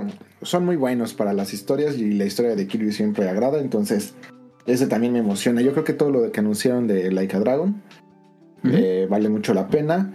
Y la gente que no se ha acercado a esta serie, creo que es un buen momento. Y mi recomendación muy honesta, no tienen que jugar todos los Yakuza para entenderlo. Yo No, les pues no. recomendaría 0, 1, 6 y 7. Y ya lo demás, pues ya lo puedes ir infiriendo. Hasta te avientas ahí un recopilatorio en YouTube y vámonos. Ajá. Ender, ¿te eh, emocionó algo de Tokyo Game Show? ¿Viste? Pues a mí el Valkyria, el Val- Valkyria Alicia, ¿cómo se llama? Ajá. Sí, no, sí, sí, sí. no soy fan de la saga, no la conozco la verdad. Pero entonces, por eso me interesa mucho porque no es, es nueva para mí. Y pues hasta donde sé es un JRPG. Y pues Ajá. el JRPG es mi género favorito. Entonces me interesa ver. También puse Laika Dragon. Eh, creo que también mostraron de Mega Man, el Battle Network. La El. Exe. Sí. Ajá. Eh, no soy tan fan de Mega Man, pero me interesa mucho porque son RPGs. Sí, sí, sí, sí. sí. Y, A mí también nunca jugué los Exes. y Es que además, también es como que me vi la historia, ¿no? Y era como que sacaban uno cada año, entonces estaba difícil de seguir. No, y, Sí. y además son más como deck builders, así que a Millie le va. O sea, si nunca las has Sí, por eso los quiero jugar porque sé que son como deck builders. Además que también vi que para los que les gusta el multijugador, de, o les gusta ese juego, van a poner un modo multijugador. Sí, en línea. Ujú. Sí, que ya había uno, pero era como fan game.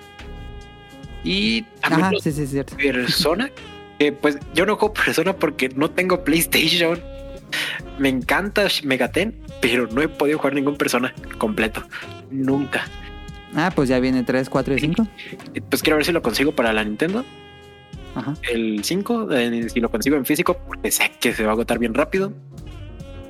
Y pues los otros ya es para el próximo año. Y de Nintendo, eh, el evento de Nintendo, que pues sería el Nintendo Direct.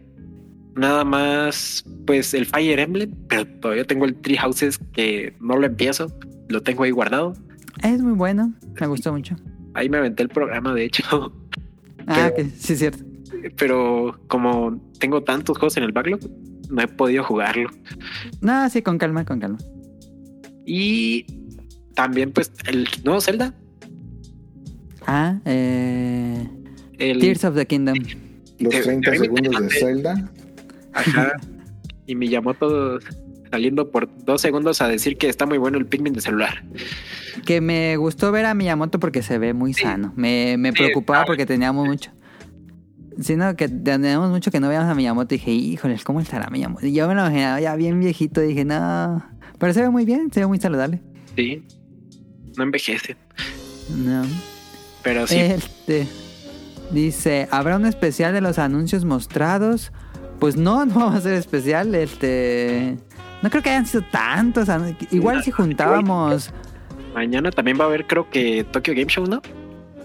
¿ya acabó? suena. ¿O, o, o todavía hay? O no sé. Bueno, yo quiero ver un Algunas conferencias ya, ya, ya todo Ya acabó. terminó. Ah. De anuncios y cosas así. No, pues a menos que hubiéramos agarrado Nintendo Switch, digo, Nintendo Direct, el State of Play y Tokyo Game Show, hubiéramos hecho un especial. Pero pues no me gusta mucho cubrir eventos así. Porque pues todos los podcasts de videojuegos los hacen. Entonces se vuelve repetitivo si escuchas muchos podcasts de videojuegos en español. Dije, no, vamos a- agarrar otra cosa. Este, que pues, bueno, al final todo el mundo va a hablar de Splatoon, quién sabe. Dice, ¿qué otros podcasts o programas de videojuegos escuchan, ven en distintas plataformas? Ahora sí que díganme. Mm, sí, es que de videojuegos, de vez en cuando, aquí, perdón para los bolovanes, pero casi no los escucho. Y es que como es en vivo, me gusta estar y he estado en algunos Ajá. eh, con mi con mi verdadero nombre, porque en YouTube sí tengo. Tu Entonces ahí nombre real. Eh, Jacobo, entonces a veces también como que a veces cuando dicen no, Jacobo se me pregunta yo, pero yo no he enviado nada. Y luego me recuerdo que, que yo Ah, tu nombre es Jacobo. Sí, entonces Entonces- cuando dicen como Jacobo que se me lo preguntó, yo dije, "Ah, pero yo no envié nada. ah, ya. Luego me acuerdo que, que me conocen es como Ender en internet. Y es como, ah, ya, Ajá. ya, ya. Entonces, eh, ay, chin, perdí el hilo.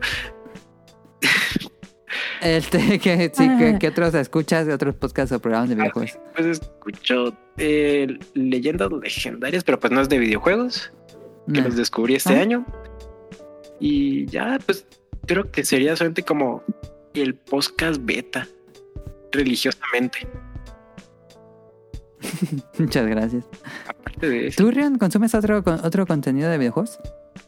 Pues no, porque pues yo, yo no diría que Bolovan sea de videojuegos. Mm, Que es el no, único es de que- todo. sí, Es dadaísta, Ah, dicen no. ellos. Es el único que consumo. Y fuera de eso, no. O sea, yo consumo ya los canales directamente de. Pues la cuenta de Twitter de Famitsu, de, Ajá. de cada una de las desarrolladoras, de YouTube y todo eso, y, y ya.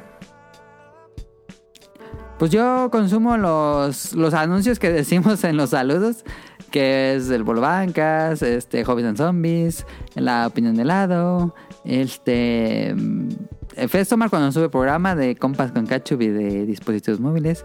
Este... No se me está pasando... Ah, la presa de Daggett. Luego se me ha pasado, pero sí, sí la escucho. Mm, En YouTube tengo un resto de canales que sigo, eh, pero pues son más en inglés.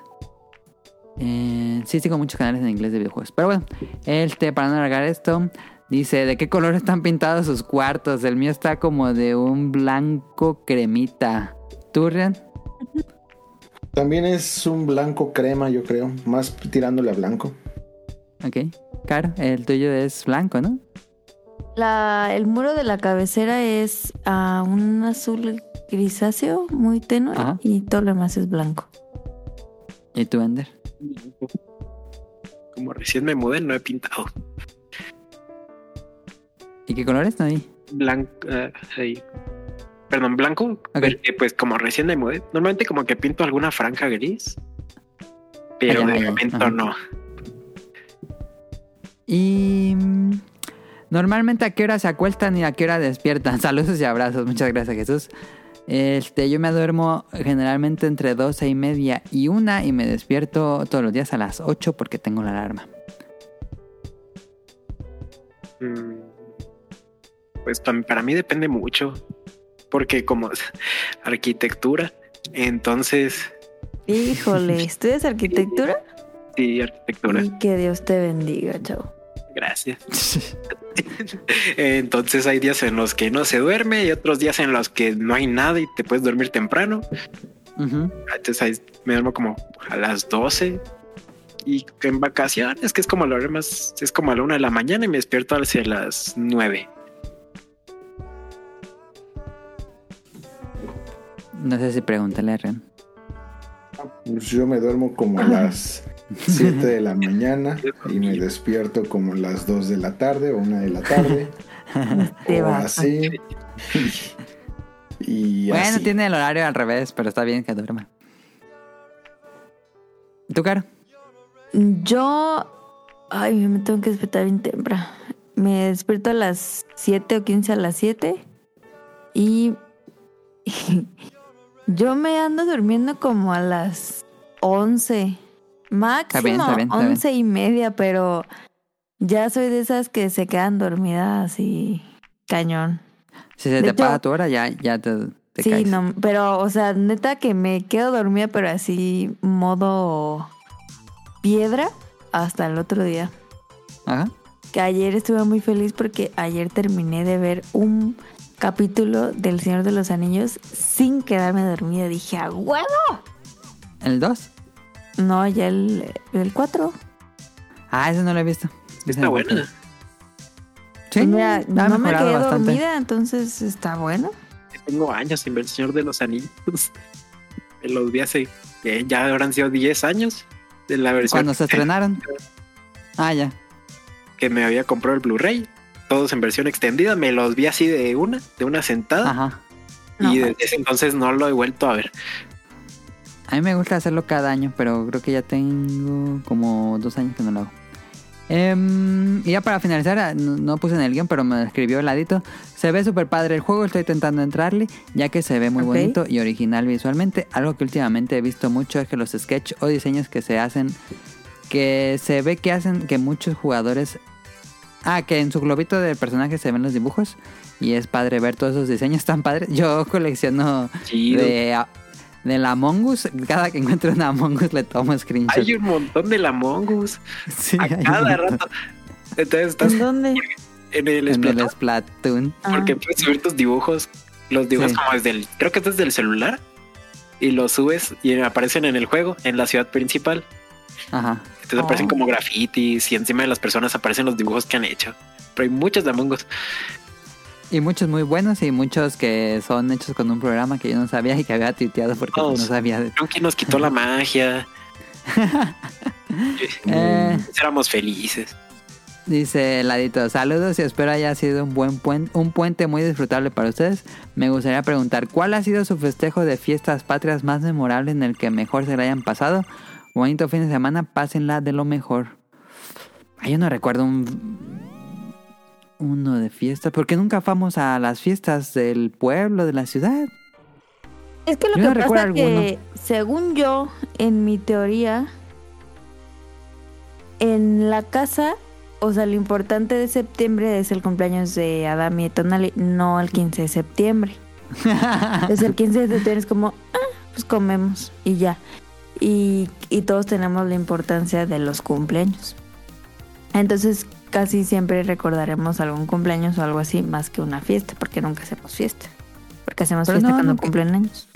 Pero nunca hemos hecho como noche mexicana, ni... Yo ni digo que es por tu a- culpa, porque ustedes nacieron en septiembre. Ya no nos echan la culpa.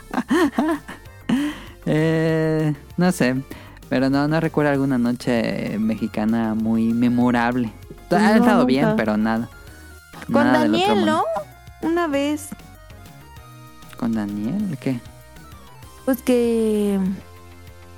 y, pues que comimos arriba, ¿no? Algo así. O, Pues sí, o pero nada. Sí, No, pues pero no. no así. Somos muy antipatriotas. Pero es por la. No. Dice, saludos al staff invitados. Ah, perdón, Andrew Lessing nos escribió saludos al staff invitados del podcast esperando un episodio. Listo, Carlos, te dejo los saludos porque esto ya duró mucho. Ya pasábamos por mucho tu hora de sueño, Caro.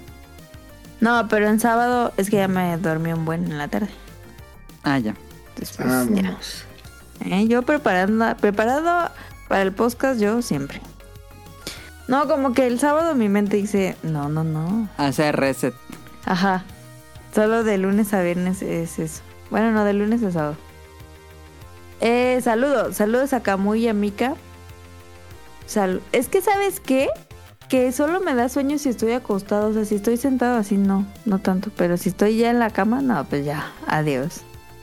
Ok, saludos, saludos a Camuy y a Mika. A Camuy lo encuentran en Pixelania Podcast y a Mika en tipos móviles cada 15 Estuve días. en el, en el más reciente de ellos. No lo dije en el pasado porque no sabía si iba a ser el, el más nuevo. Pero sí, bueno, estuve con ellos en, eh, hablando de Tolkien. En el... Pues tipos móviles de Tolkien, dedicado a Tolkien. Ok. Ah, saludos a Nava Radcliffe y a Man, el productor del Bolobancast. Eh, Ujú. A ellos los encuentran en Bolobancast todos los viernes a las diez y media. Saludos a nuestro querido Ryun Jun hasta Japón, que está por contarnos en un especial cómo le fue en el turbulento. ¿Cómo se llama? Tifón. Tifón. Pero todo bien. Es medio dramático, pero todo va a estar bien. No te Seguramente no preocupes. iba a pasar nada. Y en qué piso voy a terminar estás? como todo eh, atravesado en árbol. Ahora estoy viviendo en un piso 2. Bueno, está Está bien. Porque Sí, sí. ahí te llega menos aire. Pues sí. A que estuvieras en un 7. Ujú. Y aléjate de las ventanas. Me alejo. Sí. Eh, saludos a Axel, a Heladito. A él, a él lo encuentran en la opinión de Ela en eh, Spotify. Saludos a Sirenita, que ella streamea en Twitch. Aquí estuve jugando mucho Splatoon 3, No, le es hubiera una, dicho. una cosa, híjole, Le hubiera increíble. dicho para que participara con nosotros. Sí. Saludos a Rob Sainz, a Jacobox y el Cut. Saludos a Jesús Sánchez, a Aline. Saludos a Festomar. em, que creo que próximamente va a subir el dispositivos móviles, pero no lo sé. Ya no creo en, en No él. lo sé, Rick. No lo sé, Rick. Saludos a Protoshoot hasta Canadá. Saludos a Eric Muñetón, a Carlos Bodoquilladán, a Eric Andy. Muñetón era, es de Colombia también. ¿Escuchaste Ah, sí, ese episodio donde salió Eric Muñetón? el- de hecho, el de los JRPGs que hicieron recomendando, Ah, sí. ese me lo he escuchado ya como tres veces. Muchas gracias. Hay programas que sigo como no, están muy buenos. Ah. Eh, saludos a Andy, al señor Suki, a Gerardo Olvera, a Oscar Guerrero. Saludos a José Sigala, a Mauricio Carduño, a Game Forever, a Gustavo Mendoza. Saludos a Andrew Lesink. Ay, perdón. Ajá. Saludos a Marco Bolaños, a Vente Madreo, a Gustavo Álvarez, al Kike Moncada. Saludos a Carlos Adrián Katzerker. Saludos a Carlos McFly, a Cadasco, a Helter Skelter y saludos a Daggett de la presa de Daggett. Y a Ender que nos acompañó esta noche. Le agradecemos muchísimo por su tiempo. Este, un placer tenerte en el programa, Ender. No, muchas gracias por recibirme, por tenerme en su casa. Este, un placer. Y por supuesto a Rion John que nos volvió a acompañar, aunque nos acompañó la semana pasada en el especial de medios mexicanos, que duramos bastante. eh, y de nuevo lo molesté por si quería salir en el Splatoon. Hombre, ninguna molestia, al contrario, honrado de estar, de estar en el especial de Splatoon, que no es especial, pero pues para mí es especial. Siempre que grabo es especial para mí. No, Ah. el, el quinto integrante. El quinto ya. integrante. ya es el quinto integrante, la verdad.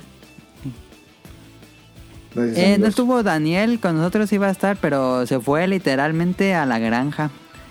Y Sí, pues hasta eso iba es todo. vestido de, de ranchero. Ranchero loco. A jugar el. Valley. A jugar Stardew Valley live action. Este, que nos platique la próxima semana cómo le fue. Ponerse Eh. al tiro con el Direct de Nintendo. Ándale, sí, él sí aplicó la del Direct de Nintendo con sus juegos de granja. No manches, un montón de juegos, ¿no? Sí, muy- como cinco, creo que fueron cinco de granjas. Ah, el Ah, Direct, puro juego de granja. Eh, recuerden seguirnos en arroba podcastbeta en Twitter. Tenemos únicamente Twitter y si quieren escribirnos, pues ahí, ese es el medio perfecto. Eh, recuerden suscribirse al canal de Apple Podcasts en iBooks y Spotify. Tenemos todos los domingos un nuevo episodio y están también en langaria.net. Por si quieren escuchar episodios ya muy viejos, están todos en langaria.net. Y eso es todo por nuestra parte. Muchísimas gracias a nuestros invitados esta semana. Muchas gracias a Caro por su tiempo. Y muchísimas gracias a todos los que escucharon esto hasta este punto. Eh, muchas gracias a los que comparten los tweets y nos dicen qué les pareció. Eso es todo por ahora. Nos vemos la próxima semana. Bye. Bye. Gracias por invitarme y por escucharme. Bye bye. no, gracias a ti. No, gracias a ti. Gracias a los escuchas que como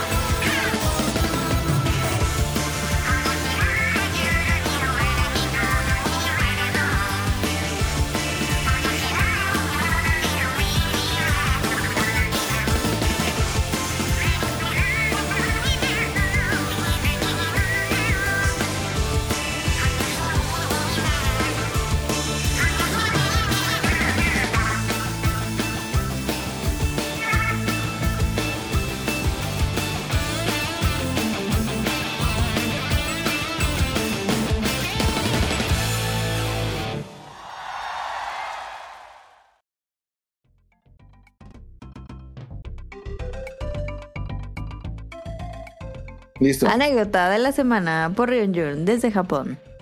Lo que pasa es de que les vengo a contar que me atropellaron en una bici.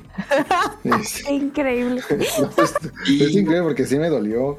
No, pues sí debe preocupado. ser. Ajá. La, la verdad sí estaba preocupado. A ver cómo fue. Y era un viernes.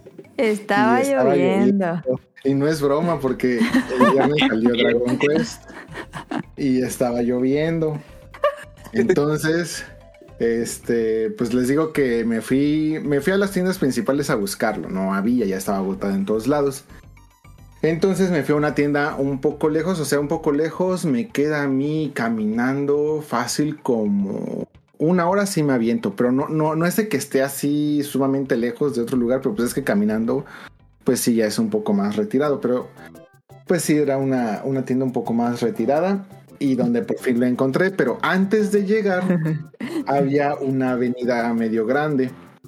Entonces, generalmente aquí el peatón es el que menos se debe de preocupar por todo, las bicicletas, carros, motos, los que tienen que cuidarse de todo esto. Ajá. Entonces, honestamente, yo estaba yo iba caminando y viendo mi celular y escuchando música. No. Entonces, me crucé una avenida, me crucé la avenida obviamente en verde, como me, me tenía que tocar a mí, Ajá. Y llegué al otro punto, sano y salvo, como debía de haber sido. Y en eso sigo, avancé, que serán? Habré avanzado como unos cinco pasos y empiezo a escuchar unos grititos, así gritos como de, de ratoncito. Y yo así de olo verga, y ya de repente volteo y ya tenía una mona así, No. casi casi encima de mí, y ya No. me da con el. con- o sea, me lleva así con la bici, me, me pega. Yo siento que el ¿Dónde golpe principal Ajá. A la altura del, del lumbar, o sea, en la zona Mm. lumbar. Ok. O sea, de espalda. Ah, de espaldas. ¿Pero con qué te pegó? ¿Con la Este. llanta o con el, man- con el manubrio? No, yo creo que más bien fue ya como que el impacto entre el, ella y el manubrio, algo así, porque yo sí, o sea, en, la- en las piernas no me, no me pegó. Yo sentí todo el golpe y el empujón directamente la sobre la zona lumbar. Ajá. No Eh, manches. pero no sé muy bien cómo haya estado ya bien de eso, porque yo nada más recuerdo el golpe. Y, o sea, me acuerdo que como, porque hasta como yo, yo saqué también como que un tipo, de esos como cuando te sacan el aire, Ajá. de un tipo, o sea, como que sacas un, como un grito, Sí, pero, o sea, como de, de porque te saca como que el aire así de golpe, algo así. sí. Y pues el empujón no me caí. O sea, pero sí me, sí me, sí me da un empujón. Eh, obviamente para esto, pues yo creo que la morra ya medio iba frenando. Y pues también era una morrita, yo creo que no más de 20 años. Ok. Entonces yo creo que también fue pues es- estamparte contra un mono así. Pues también era, era así como que eh, fuerte para, para ella. Pero así como te refieres con así. Que estás pues, alto. Pues alto, o gordo y así, pues casi casi se fue a estampar contra un muro, ¿no? Entonces, o sea, pues imagínense, mido 1,80, peso 85 kilos, poquito menos tal vez. Entonces, pues sí, como que sí estuvo medio... Pero tú te enojaste. Pero, pero ¿qué pasó con la bici? La bici, o sea, la, la mona tampoco se cayó. Ah. O sea, se impacta conmigo, yo me, me- me empuja y ella ya entre que pues logra maniobrar, manipular o algo así. yo cuando me reincorporo y la volteo a ver, estaba sosteniéndose sobre una pierna. O sea, la bici, encima de la Ah, bici, ya. sosteniéndose Ajá. sobre Hizo una la, pierna. la escena de Ajá. Akira. Entonces, era una, les digo, era una chavita no más de 20 años, extranjera. ¿De qué país? Me suena entre vietnamita Allá. o tailandesa. Súper espantada la chavita y llorando. Y yo dije así como que... Ay, ¿Está sea. llorando? Sí, pues sí. Eh, pues yo creo que se espantó más. Lo que pasa es que también ahí va. Yo si, La si yo, yo me pongo ahí y llamo a la policía, lo la- mínimo que ella me va a tener que pagar son cerca de 100 mil yenes, que ahorita ¿Es en conversión de tiempo de cambio, denme un segundo, ahorita les digo más o menos como cuánto más o menos me debió de haber pagado mínimo, o sea, si así como que sin hacer tanto alboroto, Ajá. entre punto 16. No, no es cierto. Por punto 16. No es cierto, está a punto 14. No, ya está bien baratísimo el yen. ¿Por qué es tan barato? Porque va, O sea, se me debió de haber dado ella sí como lo mínimo, lo mínimo 14 mil pesos.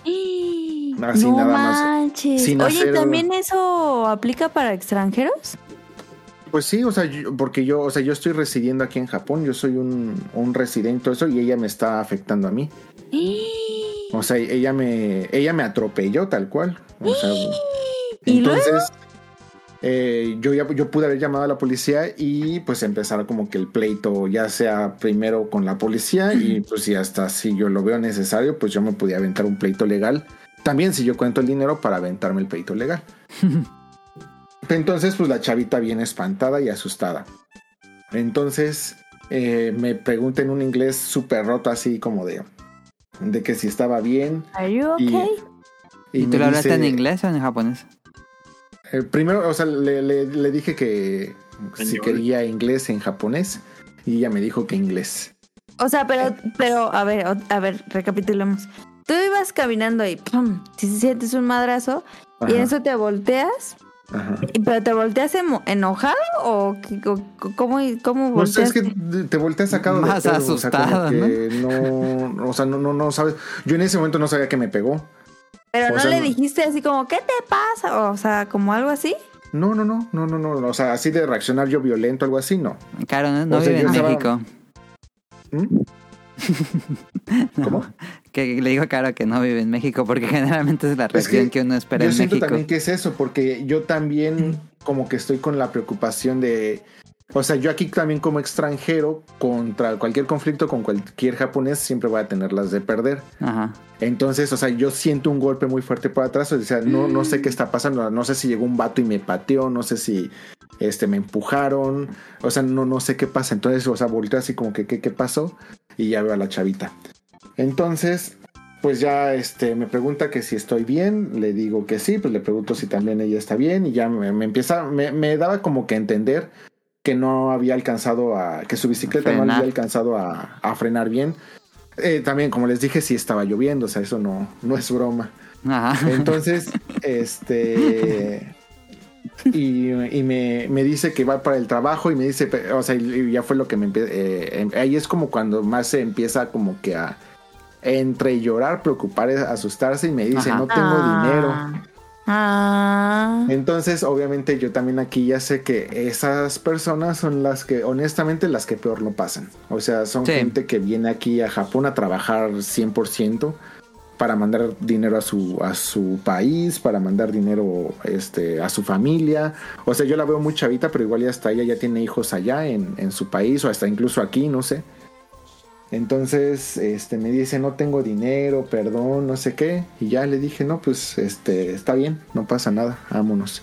Y ya, este, ya no le dije nada más, yo agarré, me di la vuelta y me fui. Y pues puse mi música. Y ya entre, ya cuando me estaba yendo entre la tienda y ya entré a la tienda y todo eso, sí me quedé pensando. ¿Y no había que- personas? Así como que Sí, vieron, había ¿no? personas que, o sea, pues,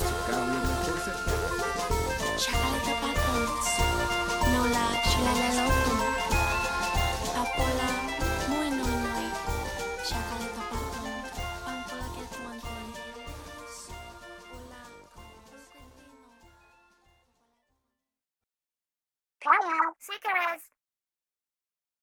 Good luck.